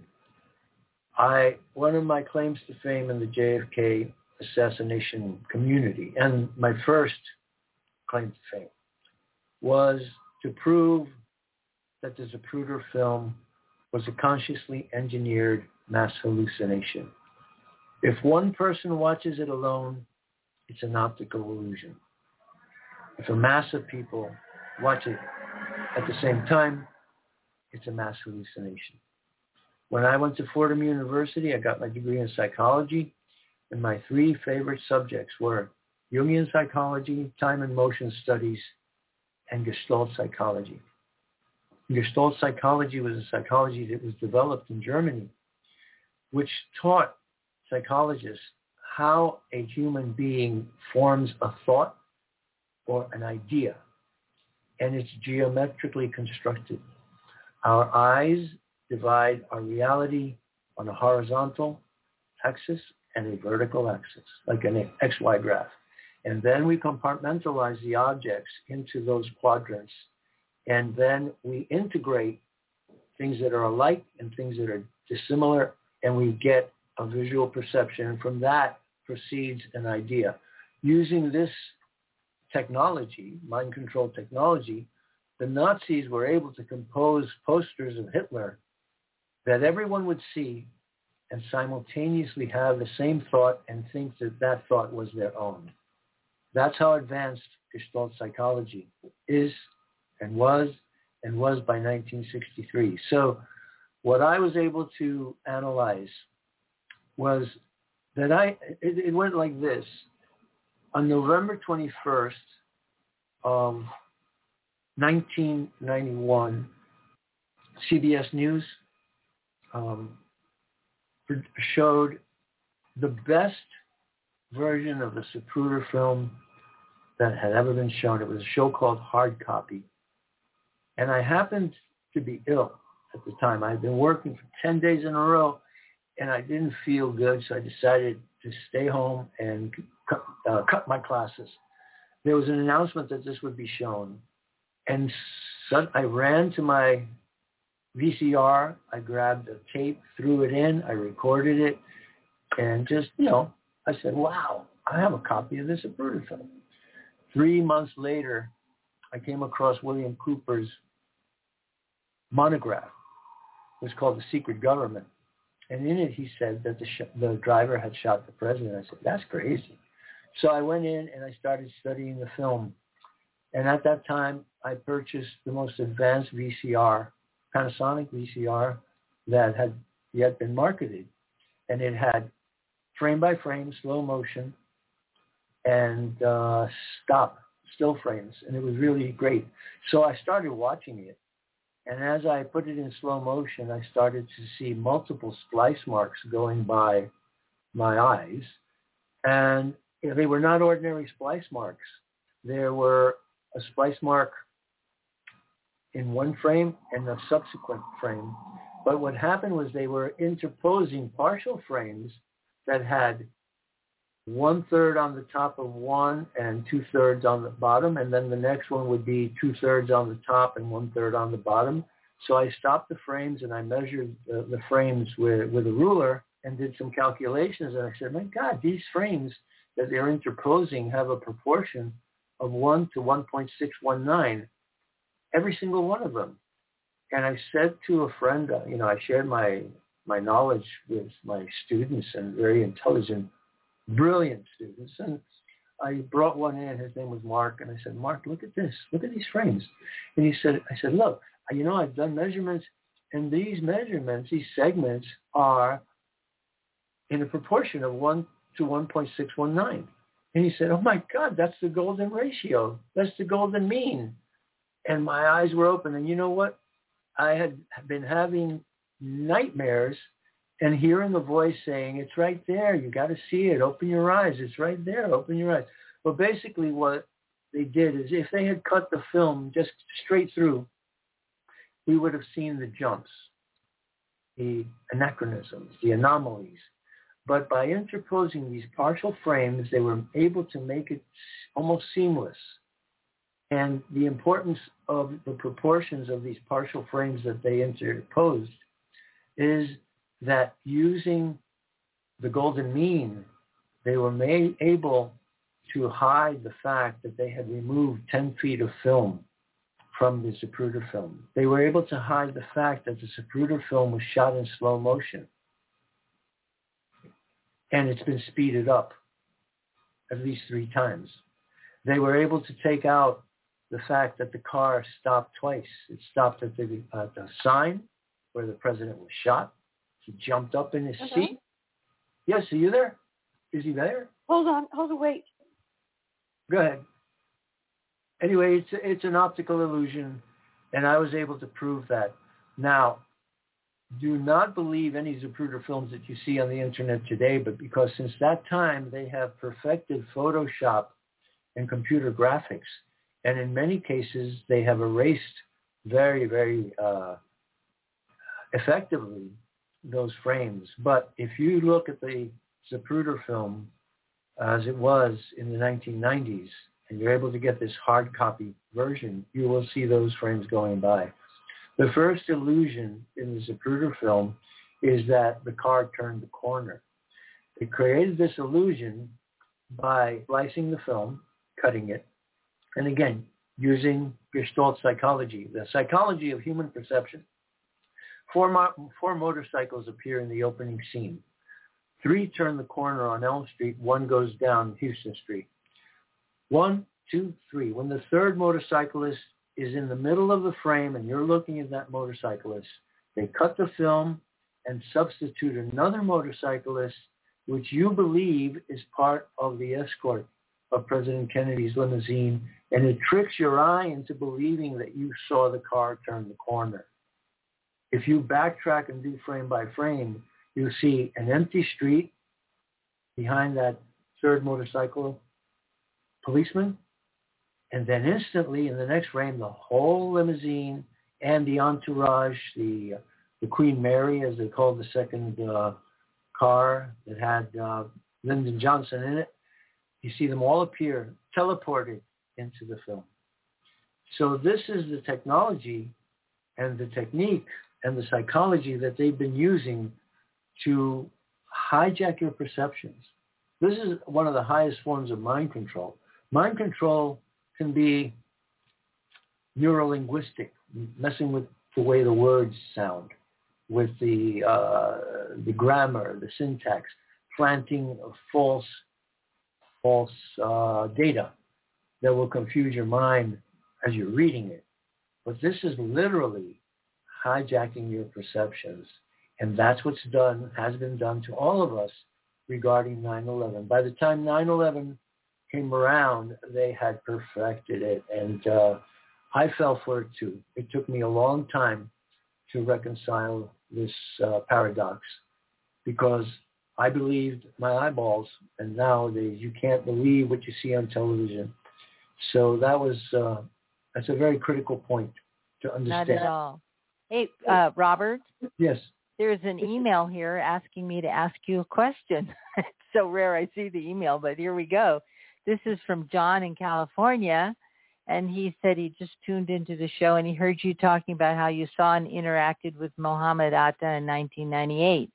Yes. He says, could you ask him to expound on the details of that interaction? Where was this? What transpired, etc.? Thanks. Okay. Between 1995 and 2002, I made seven trips to Europe. Each summer, I would go to England and spend time with my friends in the Ancient Druid Order of the Universal Bond. I attended the ceremonies at Stonehenge every solstice. I was allowed to sleep uh, in the Druid house, and I was given. Uh, I slept in the library of the ancient Druid order because I wanted to study um, Celtic history, and as a result, I have. Uh, I would make a side trip immediately afterwards to go to Hamburg to meet uh, a circle of friends that I had there, have there, German and Dutch friends, uh, Dutch friends like my brother. So we would get together every year after my trip to England. And I happened to go there in 1998, and a lot of these friends would visit me in New York, and I would take them flying because, uh, as I, as you read, I have a, a private pilot's license, and I'm an instrument ground instructor, FAA certified so I was flying from 1984 through the beginning of uh, this 21st century. So whenever my German and Dutch friends came to New York, I would take them flying. We'd take off from Essex County Airport in New Jersey, and I would take them down the Hudson River. I would make an approach to the aircraft carrier that we, we have there, the Intrepid Museum, and I would practice an approach to a landing on an aircraft carrier.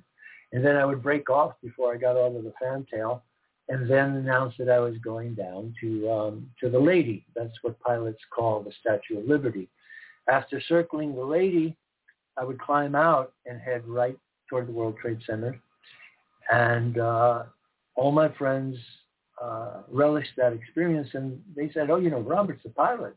He flies. Um, he flies in New York City." So we had this dinner with my my close friends, my German friends, my Dutch friends, and I arrived, and one of my friends said, "Hey, listen, this guy here is uh, he's a friend of mine. He wasn't a friend of mine. He was a stra- stranger to me, a German, scraggly-haired old vulture-looking white German." And he said, uh, "His name is Sasha." And I said, "Man, Sasha, that's a strange name for a German. You know, I associate that with Russians." So we're sitting there. And all of a sudden he looked up and he gave the high sign to somebody. And I saw three guys in leather jackets, zip-up leather jackets, short jackets. Uh, one with a tan jacket and two with black jackets, like they were uniforms. And he said, oh, these are my friends. You know, I told them that you're here and they wanted to meet you. So I said, oh, fine. You know, but all my antennas were up because they were really strange looking guys. One was Chinese and two were obviously Arabs. so he introduces me to one. He comes around the table. I stand up. I shake hands with him. And he says, I said, oh, I'm Robert. and what is your name? He said, my name is Nicholas. When he said Nicholas, I said to myself, he, he's not a Nicholas. He does, that's not pronounced correctly. And he was wearing a, a beanie like the Muslims wear. And I said, again, this is intuition. I said, old Nick, no, you're too young. Young Nick. Now, for those of you who don't know, old Nick, old Nick is a New England term for the devil. And my gut said, old Nick. Okay? So, shook hands. The guy, you know, little uh, a little rat-faced guy, sat down, a couple of seats down. then I reached over. The other guy, bigger guy, bulkier, dark hair, big head, crossed eyes. He reached over the table to shake my hand. And in, when he did so, he leaned over the table and the lamplight hit him in the face. And I shook hands with him and I said to him, I'm Robert. What is your name? And he said, my name is Mohammed. And I said, um, and where are you from? And he said, Persia. And my soul knew he was lying. And I'm looking at him eye to eye. And he says, Persia. And uh, my, my reaction was to scrutinize him from his eyes to his nose, right down his zipper line to his crotch, and then look back up. And he saw that look and he became enraged. And he took my hand and he threw it as if it was a piece of dung. And I felt his hand, and it was the strangest handshake I had ever felt. I felt a hand that was all meat, no bones. It was like a snake. Slip, slip, slipping. He threw my hand away, but as I let go, it felt like a snake slipping away. Then he sat across the table from me for the rest of the night between two women that had been brought by this guy, Sasha. And those two women were really hot bombas, as the Italians call them, you know? Bombas, sex pots. And Atta was on the other side of the table, and he kept looking at me, and I looked at him. And, and how, how did you know it was Muhammad Atta later? If he oh, because I ran into him again on election day in the year 2000. I ran into him at the airport where I was flying, Essex County Airport, Caldwell Flight Academy, the same flying club where John F. Kennedy Jr. got on his last flight. Mm. And, and, by the way, to our dear audience, I realized that when I asked you that question, I was muted so you could hear me and they couldn't hear, hear me. So Robert was answering that someone had emailed asking to uh, share with us how he met Mohammed Atta, uh, John in California. Oh, well, I heard you, and I think he probably heard you. I don't think you were muted. I was. I just saw it. oh, well, okay, John, thanks for the question. I was going to get around to it and tell you all that no one could get in an airplane just off the bat in Boston, in Cleveland. Newark, you could do it. But no one could get in an airplane in Boston and Cleveland and just fly an airliner into the World Trade Center. So they had to come to New York and train. And that's when I ran into all three of them. And the three of them, I mean Mohammed Atta, who hit the uh, first tower, Marwan al-Shehhi, who hit the second tower, and Hani Hanjour, who flew into the Pentagon. Now, this operation was so well coordinated. They really had uh, a target, right? They, they, the cabal, wanted to ensure that the damage was really significant. So they had a backup plan. The cover story is the airline hits the towers, but the reality is that wouldn't have brought them down.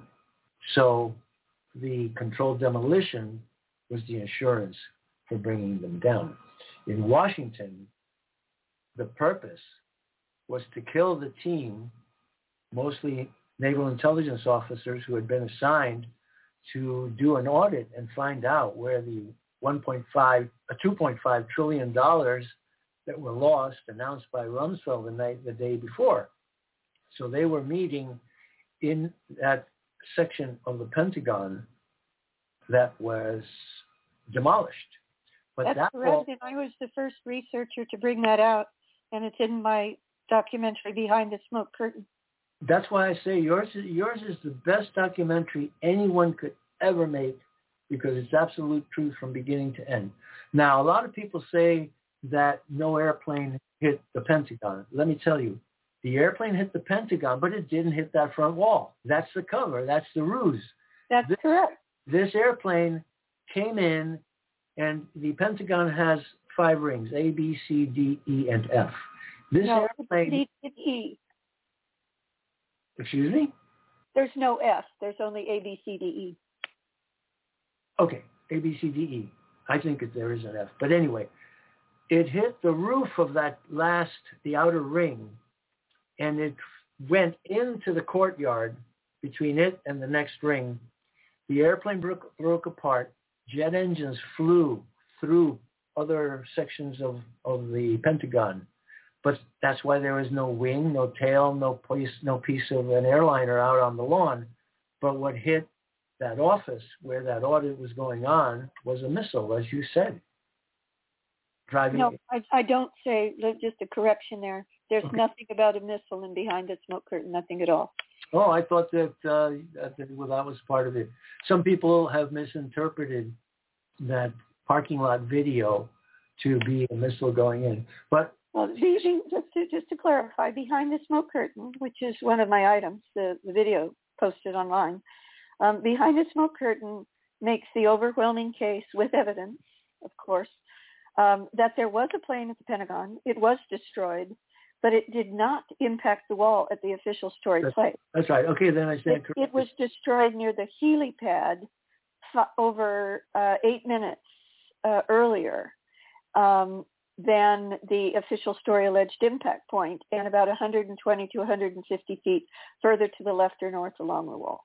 Well, the reason I came to the conclusion that it had hit and was not seen was that I got a satellite photo back in 2010, 2011. I was able to find a satellite photo which showed the imprint of the airliner, its nose, and its engines on that the roof of that last uh, section, the outer ring of the Pentagon. And so concluded that it hit there, tumbled into the courtyard, and broke apart inside the Pentagon. Well, And- please send that to me. I have not seen that, Robert. Well, I do. I do have a question for you about your interacting with Atta Al-Shehhi and Hanjour. Now that was in Germany, correct? no, Atta was in Germany in 1998. I saw Atta at the airport, Essex County Airport, in 2000, and in 2001, I I saw Hani Hanjour working on on at that airport. He was working to get uh, his flight training, and he was fueling my plane. And what s- about Al-Shehhi? When did you Al that? Now here, this is interesting. I almost knocked heads with Al Sheikh walking through a doorway. Now, John F. Kennedy Jr. crashed on July 16th of 1999, and it was a devastating loss to me because I, I really loved the kid, you know, and a lot of us had our hopes pinned on him in in the future. So he crashes. There's this mystery. I get a call that he's crashed. I turn on the television. We have very little information. And then all of a sudden, they announced that he took off that night from Caldwell Airport. And he was flying with the Caldwell Flight Academy, where I had been flying for 11 years.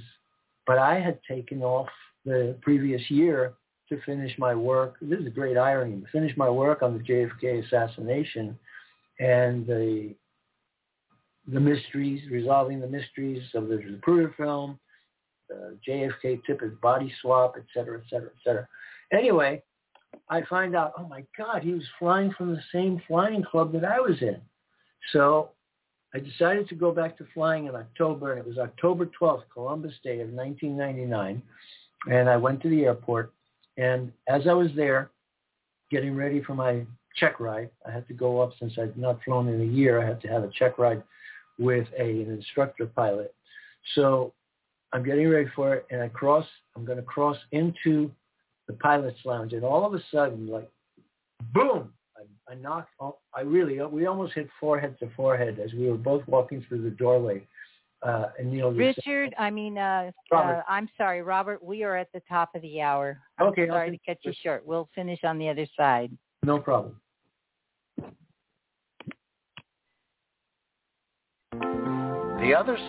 TheOtherSideOfMidnight.com. Tune in to listen to Richard C. Hoagland and his fascinating guests.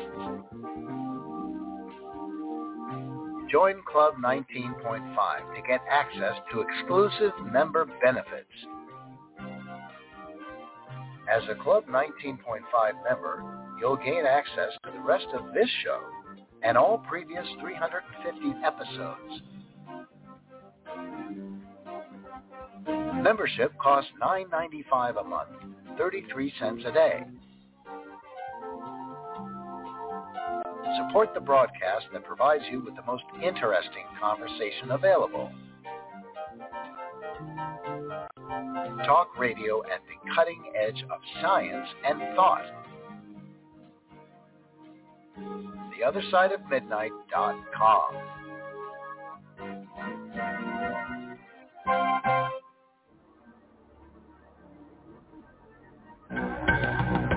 TheOtherSideOfMidnight.com.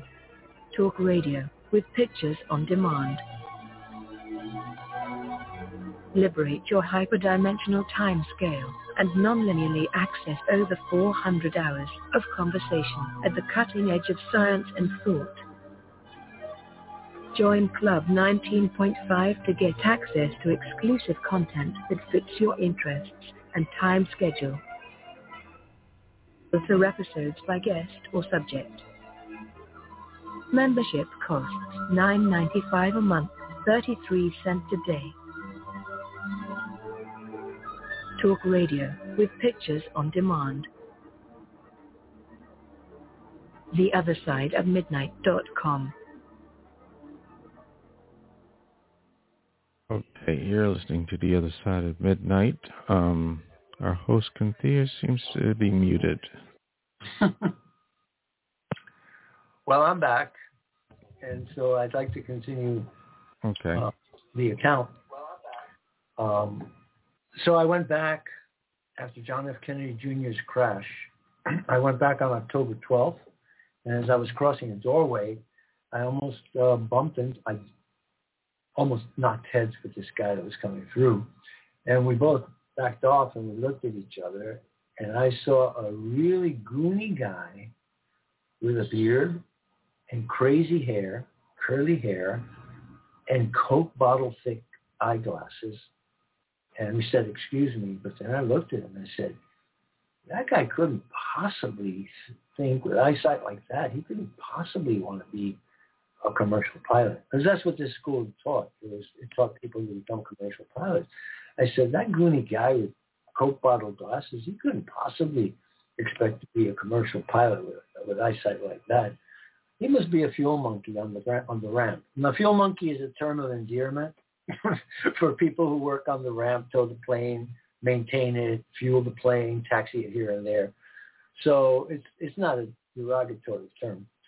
So then I just didn't think anything of it. So I walked over to the Piper aircraft that I was used to flying, similar to John F. Kennedy's plane, except that I had a four-seater. He flew a six-seater uh, with a lot more fancier equipment. So I get in the plane, and for those of you who don't know, when you fly a plane, you pay by the hour, and there's a sheet, a time sheet, and uh, it lists all the names of the pilots uh, who fly the plane. So when you go there, you get your plane, you sign the hob sheet, you inspect the plane to look for damage. If there's damage, you squawk it. That's the term. You squawk, squawk, squawk the plane and tell, hey, this is damaged. It wasn't me. I haven't flown the plane. The last guy in uh, who flew it must be responsible. So I went through the inspection. It was okay. I look at the sheet. I look and I read the names of the pilots that uh, had flown it, and I went down the list. Smith, McNally, McNulty, Al-Shehhi. And I did a double take when I said Al-Shehhi. I said, look at that name. I've never seen a name with three H's in it and two H's are side by side. I turned to my check ride pilot and I said, hey man, have you ever seen a name like that with three H's and two H's side by side? And he said, no, I haven't. And I said, Al-Shehhi. I'll bet you this is hyphenated. It's supposed to be hyphenated. Al-Shehhi. He's probably an Arab. And he said, yeah, okay, boom, off we go. I do my flight test, uh, my check ride. I get my uh, my privilege to fly again, and that was that. So that was 1999. On the November 4th of the year 2000, I go there and I was flying for a reason to Connecticut to take video of a certain area where something really significant in my life had happened while flying. Make a long story short, the weather changed at 10.30 in the morning, bright sunny day, weather came in from the east. And this is really strange because most weather goes from west to east, but this is a front that came in from the east and it turned the morning into night. And I split back to New York as fast as I could outrun running the storm. as I was coming in to New York, I head down the Hudson River heading toward the airport and I looked at the George Washington Bridge, which was enshrouded with clouds and, and fog. And out of it came a Southern airplane, a Cessna, flying directly at me. And I saw him turn at what is called the Alpine, the Alpine Lookout or the Alpine Tower. And it's a reporting point. When you're going to Caldwell Airport, you say Caldwell Tower, uh, Piper Delta Mike, um, Piper Delta Mike coming in, full stop, land information kilo. It means you have the weather report and the winds. And they give you the clearance. They tell you when to come in. So this Cessna comes in first and starts flying toward the airport. And I'm flying with my buddy, who's an Air Force tech sergeant and uh, always flew with me as my co-pilot when he could.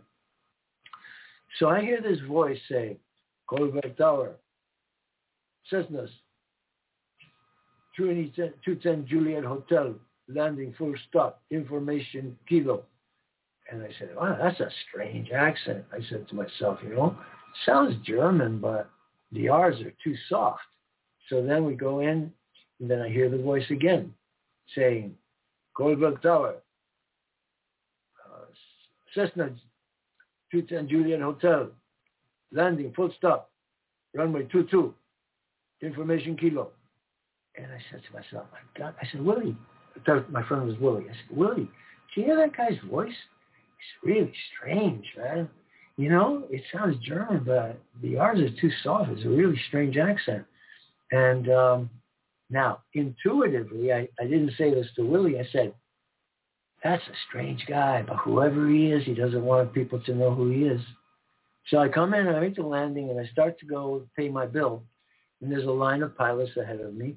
And I look at the doorway where I almost bumped into Marwan al-Shehhi, and these two guys are blocking the doorway and acting really bullish, and they're scaring the, I'm going to say they were scaring the shit out of everybody in the other room. They were just standing there in black leather jackets, both of them. And then I started looking at the guy, uh, one had his back to me and the other guy was facing me. I started looking at this guy and I didn't recognize him then because he'd gained about 25 pounds since 1998 but it was Muhammad Atta. So I didn't like what they were doing. You know, they were bullying everyone. They were blocking the doorway intentionally. And so I said to Willie, I'm going to burn this guy. Watch. So I started staring at his eyes until he noticed. And then he looked that I was staring at him and he gave me a grimace, a really hostile grimace. And he picked up his headset and showed it to me like, uh, I'm here with the boss. You know, I can stand here. And I, I looked at him and I said, hey, Willie, these guys are playing games. So I'm going to go, I'm going to bump these guys, get them out of the doorway. So I left him online waiting to pay him my bill. And I went over to the doorway, and the guy who had his back to me was a guy that I really detested. He was an Eastern European Slav instructor pilot who'd become the chief pilot in this place that had always been Western European pilots uh, predominantly. But in the year and a half that I was gone, something happened at that airport. And all the good guys disappeared. And I came back and the whole place was taken over, infiltrated by a bunch of Eastern European, nasty, rude, officious pilots and pilot instructors. And the worst one was this guy, Zoltan. His name was Zoltan. So he and I met and we didn't like each other from the get-go. So I go by. He's the guy who's talking to Atta. Uh, and Atta was the guy who had just landed. So I go by him and I bump him and I said, excuse me, I got to get by here. So they got out of the way. They got out of the doorway. I went to the men's room, washed up, came back, and when I was coming back, they were blocking the doorway again. I said, I'm going to have fun with these guys. So Atta was a big, broad guy with a gigantic head. So I crouched down and snuck up behind me, behind him, so that the guy in front of him, Zoltan, couldn't see me. The guy that detested me and I detested him. So I snuck up behind, crouching behind Atta. His body was really big and blocked my view. When I was right behind him, I popped up my head behind Atta and I slid my head sideways and showed my face to Zoltan. Zoltan freaked out. His eyes bugged out. He slapped his hands to his side. He clicked his heels like he went to attention. And with his eyes, he gestured to Atta, watch out. That's him. So as I went by, I saw him nod his head. Yeah, that's him. And this gut feeling said to me, Robert, don't fly here at all again this winter. These guys are dangerous. And I've never had a feeling like that. Ever in Okay, my life. Robert. Yes. Yes. Yeah, I have two burning questions. You told me this uh, this whole sequence before, but I wasn't able to formulate these questions before. But they're two really important ones.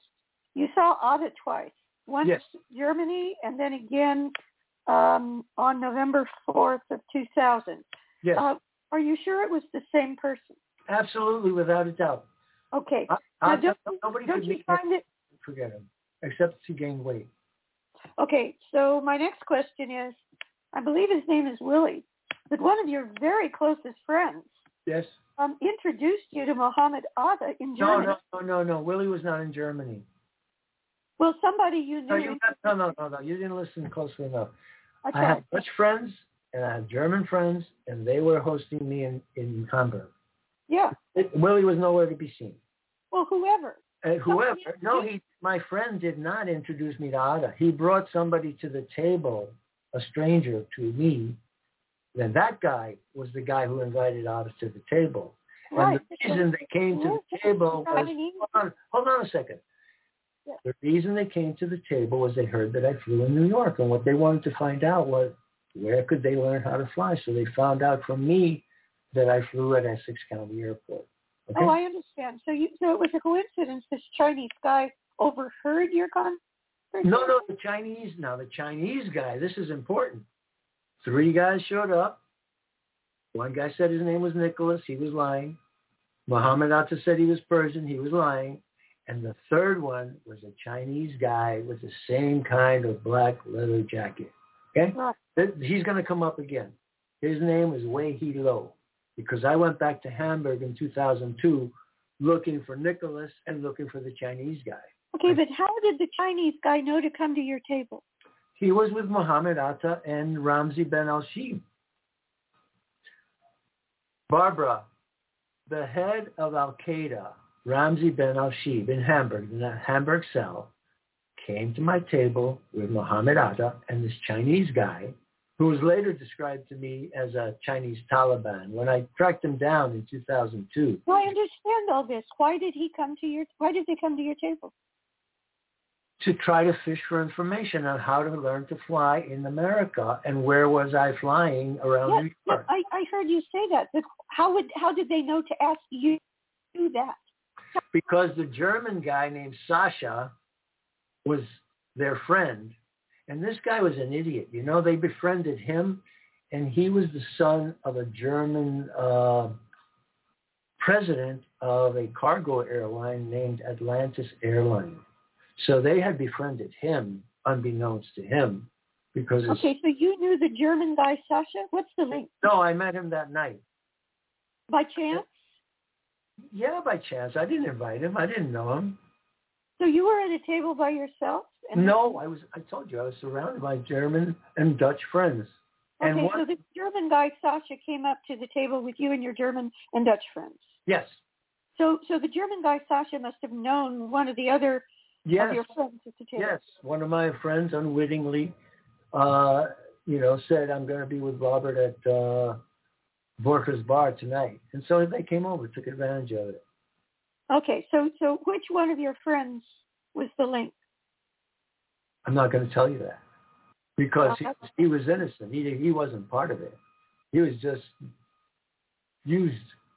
Well, I I don't know. Well, you don't, and I do. Okay. Okay, so let me go on.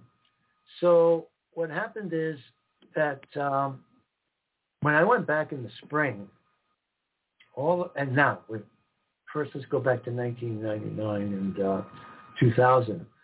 I went back to investigate John F. Kennedy's crash.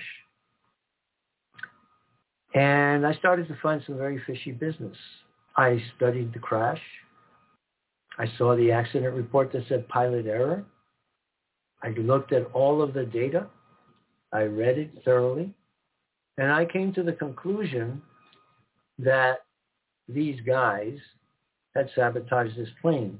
But that conclusion came after I went back in 2001 and I started to have trouble with my airplane. I had flown there for 11 years and never had a problem with the airplane. Then I took five flights. The radios were jimmied with. The controls were wired. They gave me an airplane that had a half flat tire and an empty wing tank. And you just can't believe it that somebody's trying to sabotage. This here's now here's a this is when I really woke up. I had I was doing very well, and I had uh, clients that would uh, hire me to go and teach uh, Tai Chi and yoga. So I had uh, a friend who invited me to go to the Hamptons, and I thought, oh, this is cool. I'll rent a plane. I'll fly out to the Hamptons. I'll teach the course. I'll stay overnight, and then I'll fly back.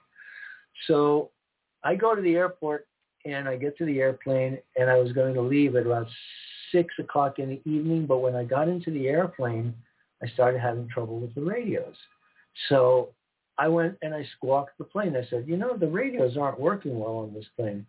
And that guy, Zoltan, said, oh, no, no, I flew that plane. It's perfect. Let me, we go. And so we went and tested it. He took my, he took my headset and there are two jacks and he sticks them in and he starts listening and trying to communicate with it. And I'm hearing the crackling and the static, and he's going, oh, that's very good. It's very good. Then he starts yanking on the wire, and I said, you know, I think this son of a bitch is trying to wreck my, my headset. And then he goes, no, no, it, the radio is working very well, and you should go. You should go. And I say, you know, this guy is trying to make me go out into the night with bad radios when he knows that we need the radios to turn on the lights at this airport that I'm going to. For those of you who don't know, if you're going to um, an unmonitored airport, airport that doesn't have a tower, uh, when you get there at night, it has a, a radio uh, frequency that you can click your mic. If you click your mic once, twice, you get medium. If you click your mic three times, you get high intensity light. So if my radio and my uh, headset aren't working correctly and the radios are flawed, I'd get out to the airport at night. I'd click it and nothing would happen. The lights wouldn't come on and I would order in. So I said to the guy, no, I don't think so. I'm, uh, I think I'll come back tomorrow morning. I, I won't go out tonight. And he goes, no, you should go. You should go.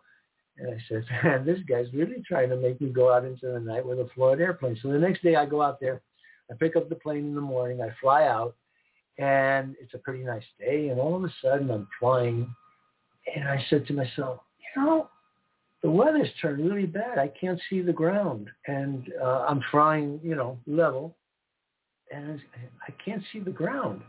And I'm looking around, and then I look up, and I saw a boat going across the sky.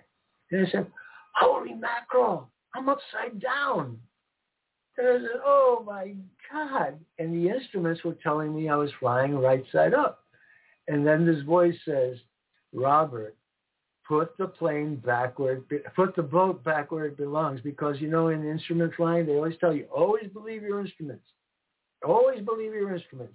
And I, that thought came to me, but that inner voice said, Robert, put the boat back where it belongs. So I rolled the plane and the boat went down and now it's on Long Island Sound. I'm going, holy mackerel. And as I rolled the plane, the um, horizontal situation indicator stayed flat, straight and level. No change. And I said, oh my God, what a messed up plane I've got today. And on the way back, the radios practically failed and I was able to make a landing. So I thought. I wonder I'm wondering if that happened uh, with Kennedy's plane. Absolutely. That's I'm what he's saying. That- I'm going to tell you the whole story. So so that happens, and then you know the denial is is really a, a self-destructive instinct. You can't believe it. I can't believe these guys. Well, they were doing it, and then the fifth time I went up, I took off right away.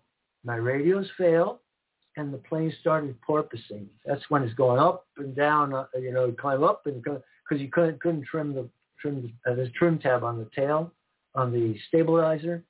And in order to reduce the forces to fly the plane, you can trim a wheel. It's called a trim wheel, and you roll it, and it applies uh, another vane to give to relieve the pressure. Well, I looked down, and the thing was wired. And I go, holy mackerel. So I started making circles. I couldn't communicate by radio. So I started making circles around the, near the airport, which is what you're supposed to do when you're having trouble. I could hear the tower, but they couldn't hear me because I couldn't transmit. And they said, uh, Piper Delta Mike, if you're having trouble, uh, come in for a landing on uh, runway 22. And I saw a green light. So they gave me the green light. And I came in and I landed. And then I was really pissed. So I squawked the plane and I squawked the uh, situation. And then my my medical was coming up. You know, you have to take a medical every year or every two years, depending on your uh, classification. So I go see my doctor, my FAA medical examiner, and I'm getting tested. My eyesight's fine. You can't believe how good it is, and you know I'm in good shape. And then he says to me, "Hey Bob, well Bob, how are things going?" And this voice says to me, "Well, Robert, if you can't tell your doctor, who can you tell?" I said, "Well, doc, it's not going too well." He goes, "What?" He said, "Well, doc, I think these guys are trying to kill me." What? Yeah, I've had five instances with this airplane. I never had problems before, and it's a very shady, fishy business here. Uh, they they got these uh, Middle Eastern guys working on the on the tarmac. The guys are all Slavs, where it used to be Western Europeans. They're really weird and nasty. And he said, "Where are these guys from?"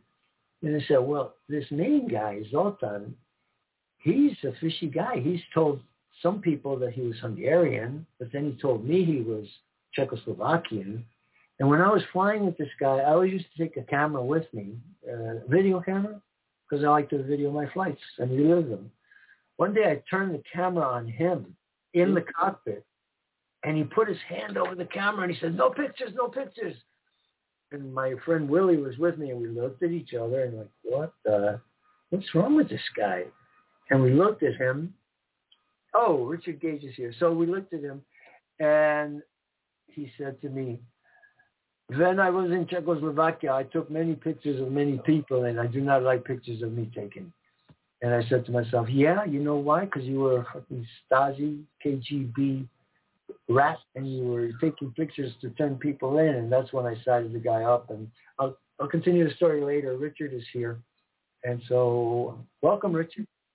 Hey, Well- Richard, you made it. Well, goodness gracious, we Wow, had trouble, lots and lots of trouble. Yeah. Well, so I'd like to briefly introduce Richard Gage to our audience. He's from the uh, AIA. Architect has joined the Lawyers Committee for 911 Inquiry Board of Directors and also serves as technical advisor.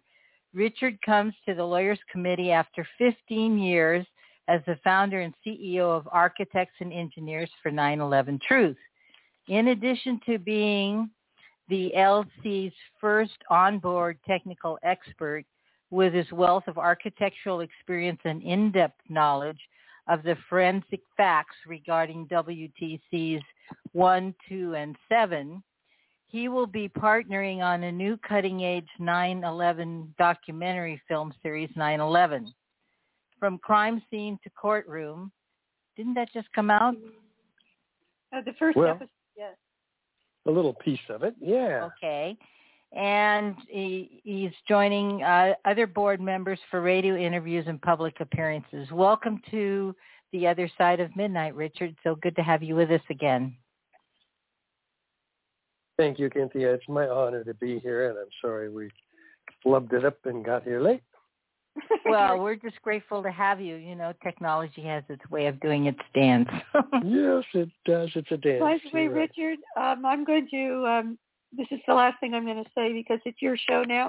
Um, but what you just missed, and you're going to have to talk to Robert Morningstar, who's on now, been uh, regaling us for about the past 45 minutes or an hour with how he personally, personally met Muhammad Atta, Al Shehhi, and Hani Hanjour. And I missed all that. You missed it all. Oh my God! But there is a recording you will get. If I may. Wow. Hi, I may- Robert. Hi, Richard. With your indulgence, I'd like to just finish up and, and give you the rest of the show. Please. I tried to, the doctor, my FAA medical examiner said, Robert, you've got to go to the FBI and you've got to go to the United Nations. These guys are probably Yugoslavian war criminals or somebody that escaped. And so I tried to contact, I did contact the FBI on August 9th of 2001. I got a good FBI guy who believed my story. Remember, the towers were still up, and all I had was like, I think these guys killed John F. Kennedy Jr. They sabotaged his plane. They rigged his his plane. So I wrote to John Ashcroft, the Attorney General. I called the FBI. I called the FAA. I called the Immigration and Naturalization Service. And for a whole month, I tried to get them to go to New Jersey and check out these guys. But the turf war broke out between New Jersey and New York. and The New Jersey guys didn't want to bother because New York was telling them, hey, go check out these guys at the airport. And uh, long story short, it came and went. I did everything in my power through September 10th. The towers came down on the 11th, and the following week, the pictures of Mohammed Atta, Marwan al-Shehhi, Hani Hanjour, and the fourth guy came out. And I called the FBI and I said, you remember those guys I told you about? Those are the three guys that hit the towers and hit the Pentagon. And if you'd gone there, you would have snapped them up. But Wow. this convinces me, this convinces me that they knew it was coming and they wanted it to happen. Oh, so yeah. that that I will leave you, and Richard, another time I can give you all the details uh, personally. So uh, thank you, and the show is yours. Oh, thank you, Robert. Great to meet you. Look forward to connecting again. Yes, indeed. And I just gave instructions to skip the bottom of the hour break. We can't ever skip the top of the hour, but we can skip the bottom of the hour. So I want to give you as much time as possible, Richard. Oh, thank you. You're welcome. Go for it. well, um, many people don't know still that there was a third skyscraper that collapsed on 9/11. And if you haven't discussed that in detail, I would like to share that inter- that very interesting information with our listeners. Please go ahead. Okay, then. Because I was shocked uh, to learn, actually, on March 29th, 2006, uh, after hearing the, uh, well, turn on the radio on my way back from the construction observation meeting. And here was this elderly gentleman being interviewed by Bonnie Faulkner on Guns and Butter program on KPFA in Berkeley in the San Francisco Bay Area. And boy, uh, that turned my life around. I, I'm just saying, did you know? Did you know a third tower came? to No, I would know if the third tower. Excuse me, I'm an architect. This is this is what we do. We we we we understand and we follow the the the, the worst structural failures in modern history. This being the third worst after the twin towers. So yeah, this building, after witnesses hear, hear explosions, it drops like a rock straight down, uniformly, symmetrically into its own footprint. Now this is at 5:20 in the afternoon, so the twin towers had come down seven hours earlier, and so people were hearing explosions in the afternoon, particularly uh, Barry Jennings. Well, this was the morning. He he walked. He went into this building Mayor Giuliani's attorney, Michael Hess, and he had been they had been called to an emergency meeting because the towers had been hit by planes, but they hadn't fallen yet. So he's on his way. Uh, they are on their way up to the 23rd floor where the emergency operations center is or was, and they, they nobody's in the building. They didn't realize it had been evacuated because they got there late uh, to this meeting, and then uh, they're trying to get out of the building, and there's explosions going off in the building before the towers ever come down. And there's explosions going off. Uh, he said the side of the building was gone. Uh, and the, the stairwell blew up beneath them, blew them back up into the eighth floor. Uh, they're just terrorized by all of these explosions. Well, what are explosions doing going off in this building seven? This is extraordinary. And uh, they are direct witnesses of these explosions inside the building. And and sure enough, uh, uh, they got out uh, about after they finally got out. It was after the towers had, had come down, I believe, and possibly before. Correct me if I'm wrong, Barbara.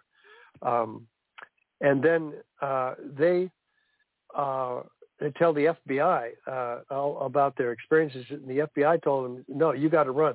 There's more information of bombs in the building. You got to get out of here." So, whoa, uh, the FBI is giving this, this inconclusive information, uh, which is completely contradictory to the official narrative of this building's collapse, which says that no normal office fires brought this building down. Well, guess what? Normal office fires have never brought down a steel frame fire protected building in history, ever. It's just never happened. Uh, so uh, it's completely unprecedented, in fact. Uh, and so NIST proceeds to try to, in their final report, uh, purport that this building there's no explosions. They just deny all the witnesses of explosions, and there's many more. Uh, flashes of light were seen uh, by Bill Rosati. Uh, he's interviewed on uh, mainstream television. There's there's foreknowledge of the building's collapse in in the form of the well one these mysterious construction workers walking away from the building, hearing an explosion over their shoulder looking back at the building and then looking straight into the CNN camera and saying, you hear that? That building's coming down. Flame and debris coming down. The building's going to blow up. But wait a minute. No steel frame building had ever collapsed from fire alone, ever.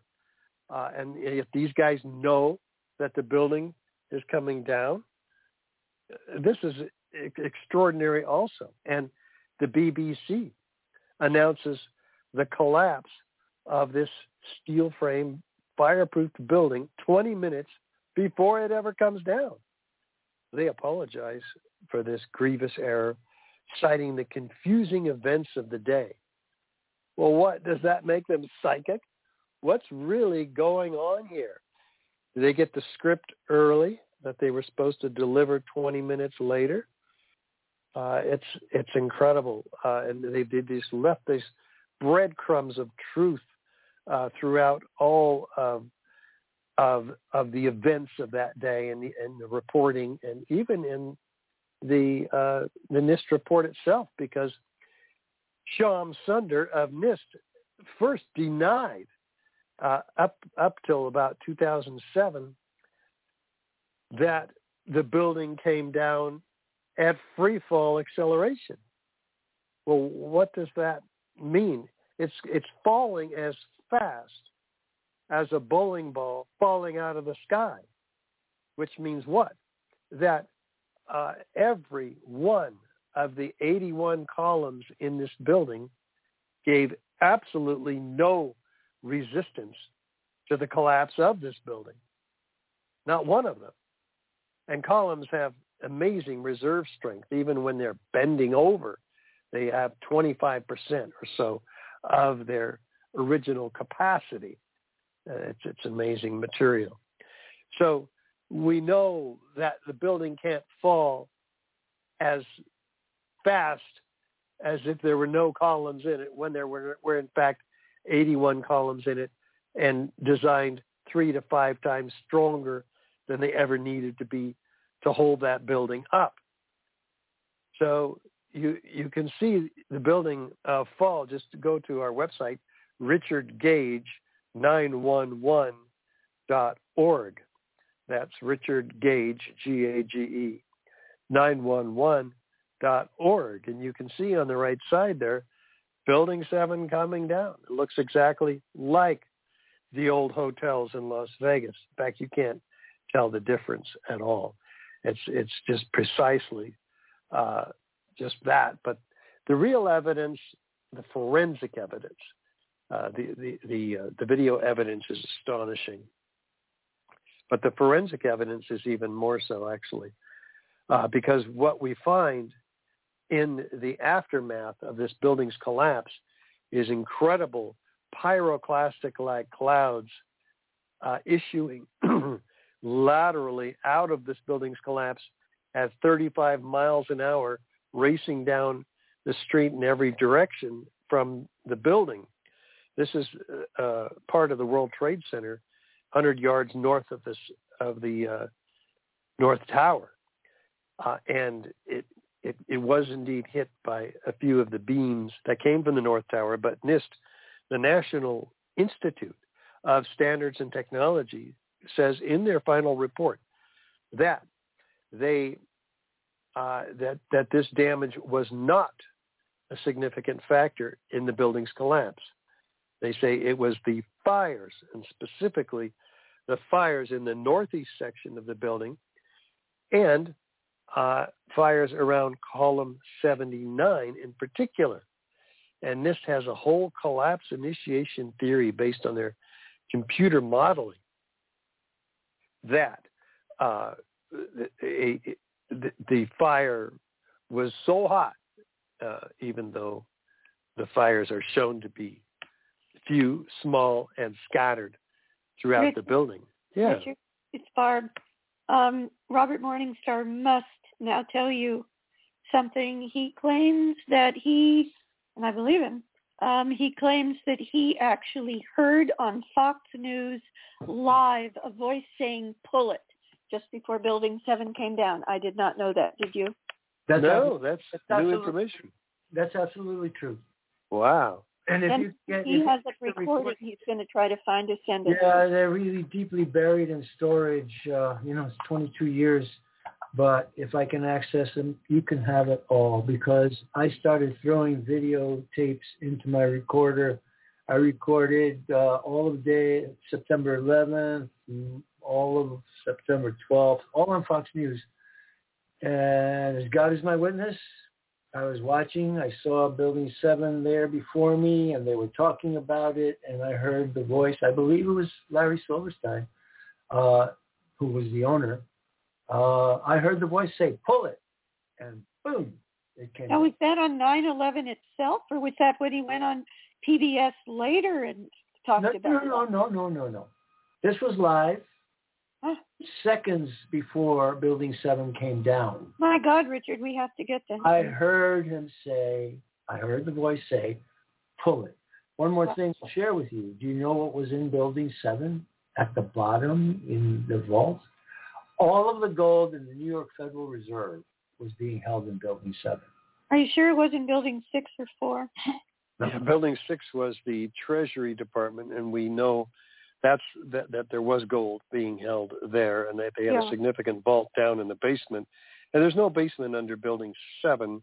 Yeah, I I, was think told- you were thinking I was- building six. I was told that it was in Building 7 and that uh, part of the heist was when they, ex, uh, you know, removed all the debris, they were able to get a lot of it. I think that was building six.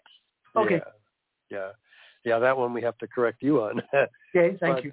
uh, yeah, Bill uh, Larry Silverstein was interviewed on PBS um, uh, a year after 9/11, and it's called America Rebuilds.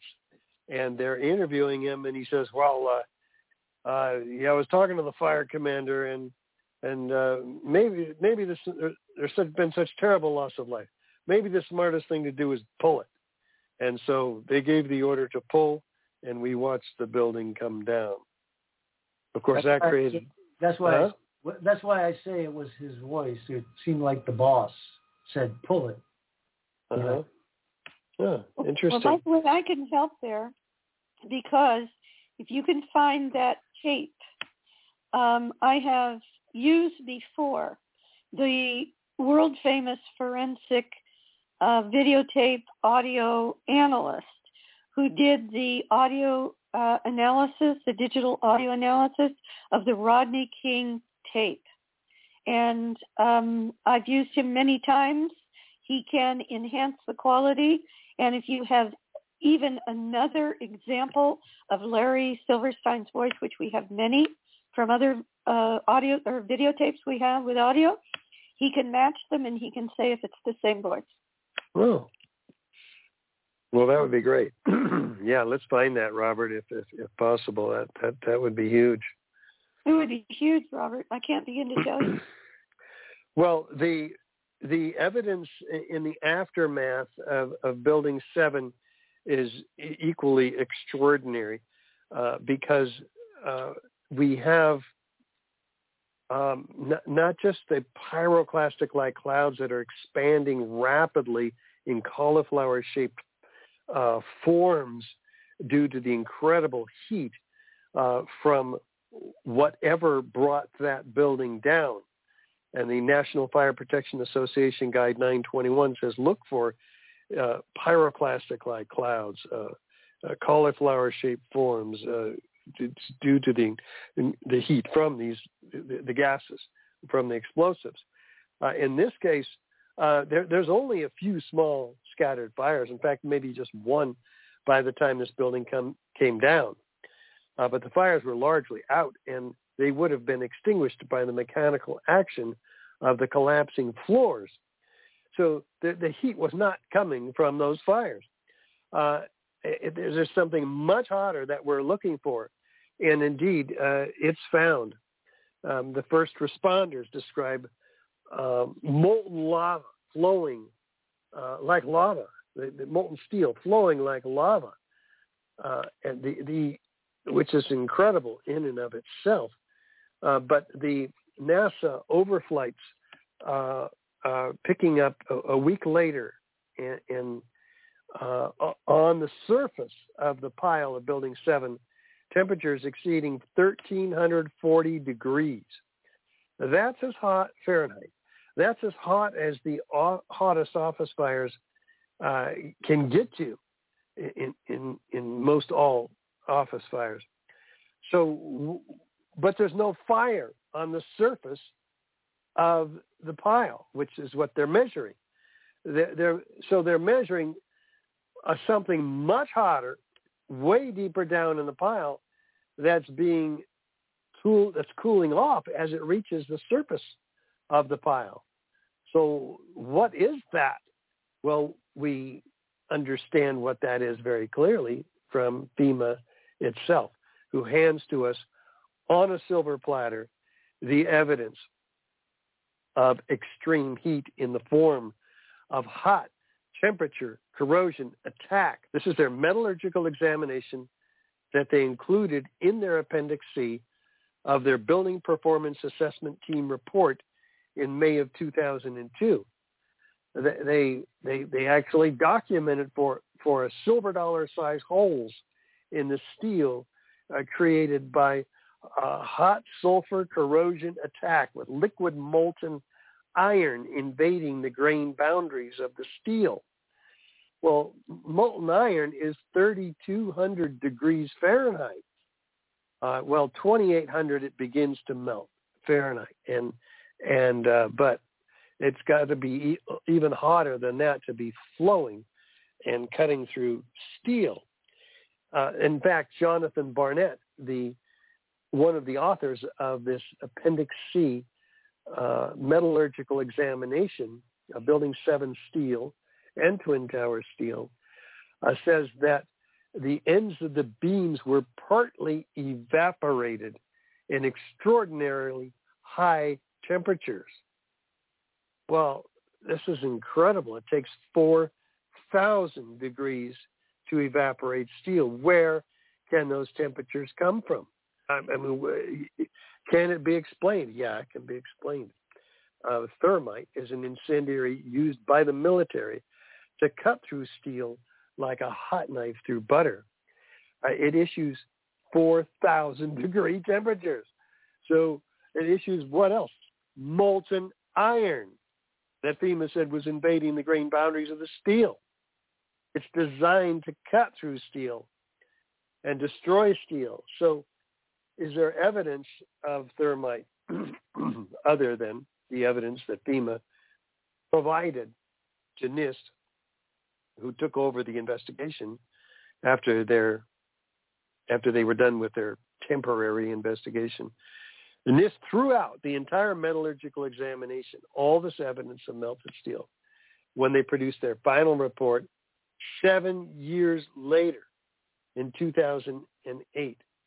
Uh, they, they, they just threw it out. They threw out the witnesses, numerous witnesses of explosions. They threw out the evidence of hot temperature corrosion attack on the steel.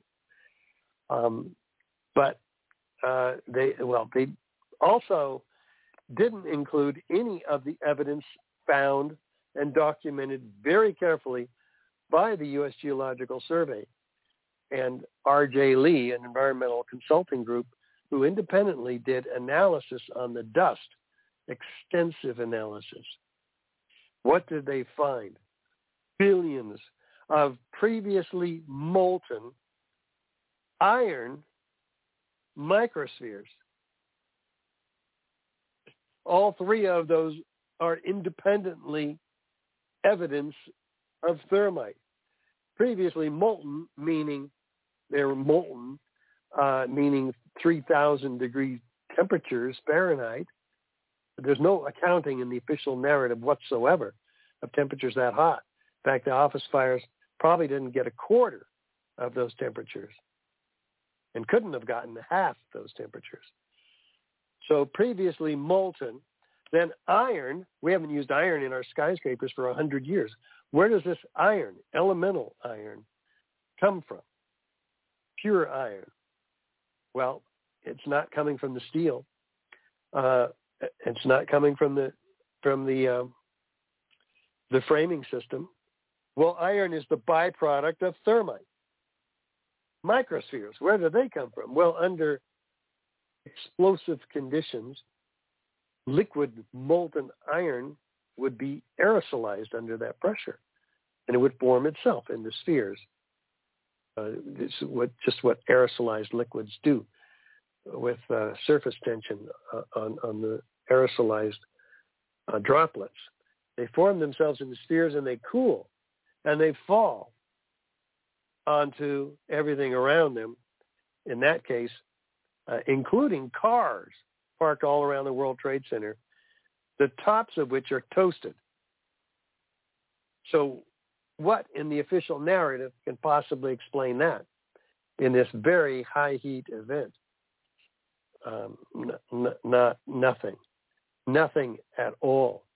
But the evidence provided to us by USGS, U.S. Geological Survey, R.J. Lee, and FEMA all provides the picture and proves the hypothesis of destruction uh, by incendiaries attacking, for instance, the columns and beams where they needed to be. And the steel was not saved and preserved so forensic ana- analysts could get their hands on it and do a proper forensic investigation. No, it was just starting just two weeks after 9-11. The steel was carted away from Building 7 uh, and put on barges sent to China for recycling. This is the illegal destruction of evidence in a crime scene. Richard? Yeah. Yeah. Um, so this is just absolutely compelling and overwhelming evidence, of course, that World Trade Center 7 was brought down by a classic controlled demolition. Can you link that, though, to the Twin Towers? Yeah, absolutely. Um, because all of that evidence that we just described is also in the Twin Towers and around the Twin Towers. But let's start with the behavior. Let's start with the official narrative, which tells us that the upper section of these buildings, above the point of jet plane impacts, drives the rest of the building down to the ground and then destroys itself. Well, there's a few problems with that narrative, as you can imagine. The upper part of a building is the lightest, the weakest part. It, the steel is only three eighths thick, some of it, uh, and uh, versus halfway down, it's two inches thick, right? And in much larger sections, uh, the core columns are 30 inches by 16 inches, and then down at the bottom, the core columns, 47 massive core columns, 52 inches by 22 inches, and almost solid steel. So you're not going to have this lightweight. It's like a running a Volkswagen into a Mack truck and expecting the Volkswagen to crush the Mack truck. It's just not going to happen. And if you tilt them up and you drop the Volkswagen onto the Mack truck, it doesn't make any difference. It doesn't have the power, uh, the, the, the energy to to destroy it. And it, it violates Newton's third law, which says when two bodies collide, there's an equal and opposite destructive force on those bodies. So uh, you'd, you'd have uh, the Volkswagen, for instance, being crushed completely before it probably even crushes the front bumper of the uh, Mack truck.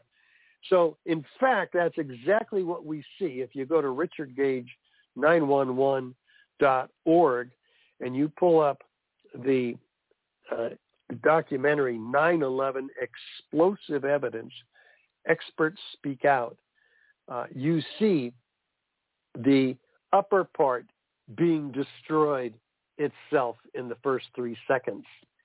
It's not crushing the building beneath it whatsoever.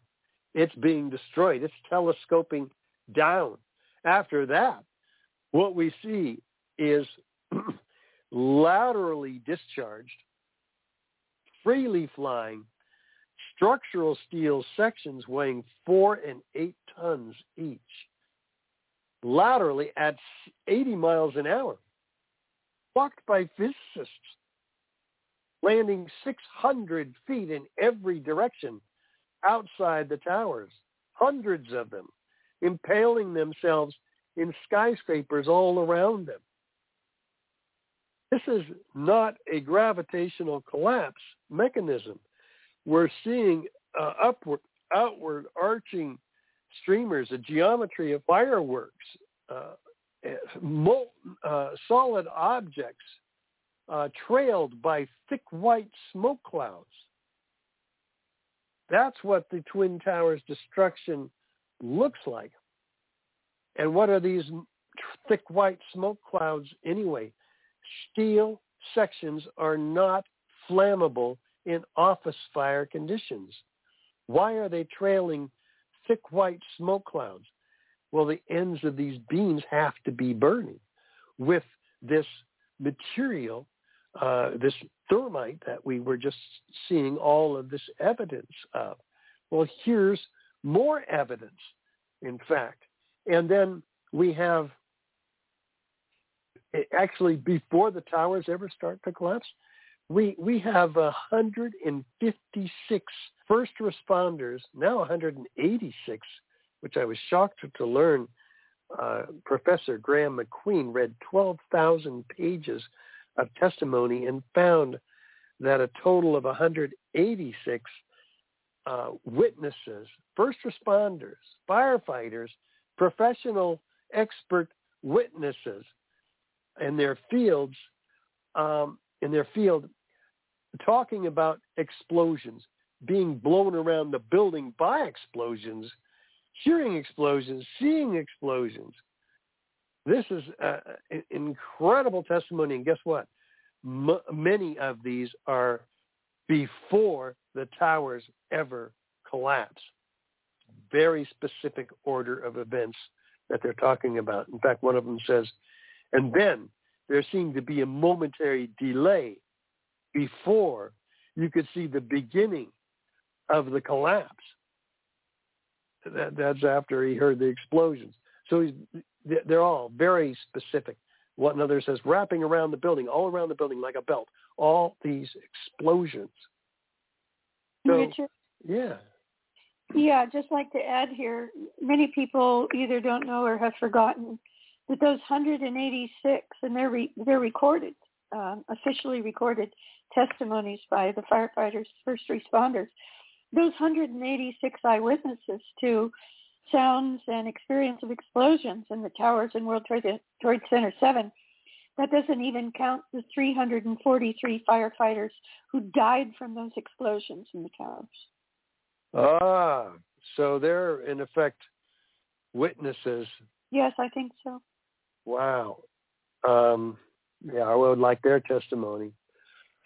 Um, that, that that's that's interesting. Um, three three minutes to go. Oh, okay. So underneath this canopy of laterally ejected structural steel sections are squibs or isolated explosive ejections 20 stories down, 40 stories down, even 60 stories down below, uh, just geometrically precise uh, puffs. They're not puffs of air like NIST calls them. They're explosively ejected solid objects, which are again are clocked by physicists at 150 to 200 feet per second. But then, if if molten iron microspheres are evidence of thermite, ignited thermite, uh, and it can only be that, is there any evidence of unignited thermite in the World Trade Center dust? And oh yeah, there is a team of eight international scientists led by Niels Harrit in Copenhagen find in all the, the samples they did, seven independently collected samples, these red uh, chips, dual layered actually, red and gray chips. They're attracted by a magnet. They get real curious because it has a high iron content. So they do X-ray energy dispersive spectroscopy and find what? Iron oxide and aluminum powder, the ingredients of thermite in these paint chips, about a sixteenth of an inch large, the largest of them. And so they get real curious and they zoom in 50,000 times and they find uh, uh, uh, nano-sized particles of iron oxide and aluminum powder. Uh, this is incredible. They're finding nanothermite, which had been developed prior to 9/11, and all this is documented in a 25-page peer-reviewed paper in the Bentham Open Chemical Physics Journal. It's all there. We know exactly uh, how the towers were came down. There's no question. And we could put a lot of people away for crimes of mass murder and treason. And we intend to. And we'll do it with At that time. 9-11 Crime Scene to Courtroom, the film that we're in the middle of making.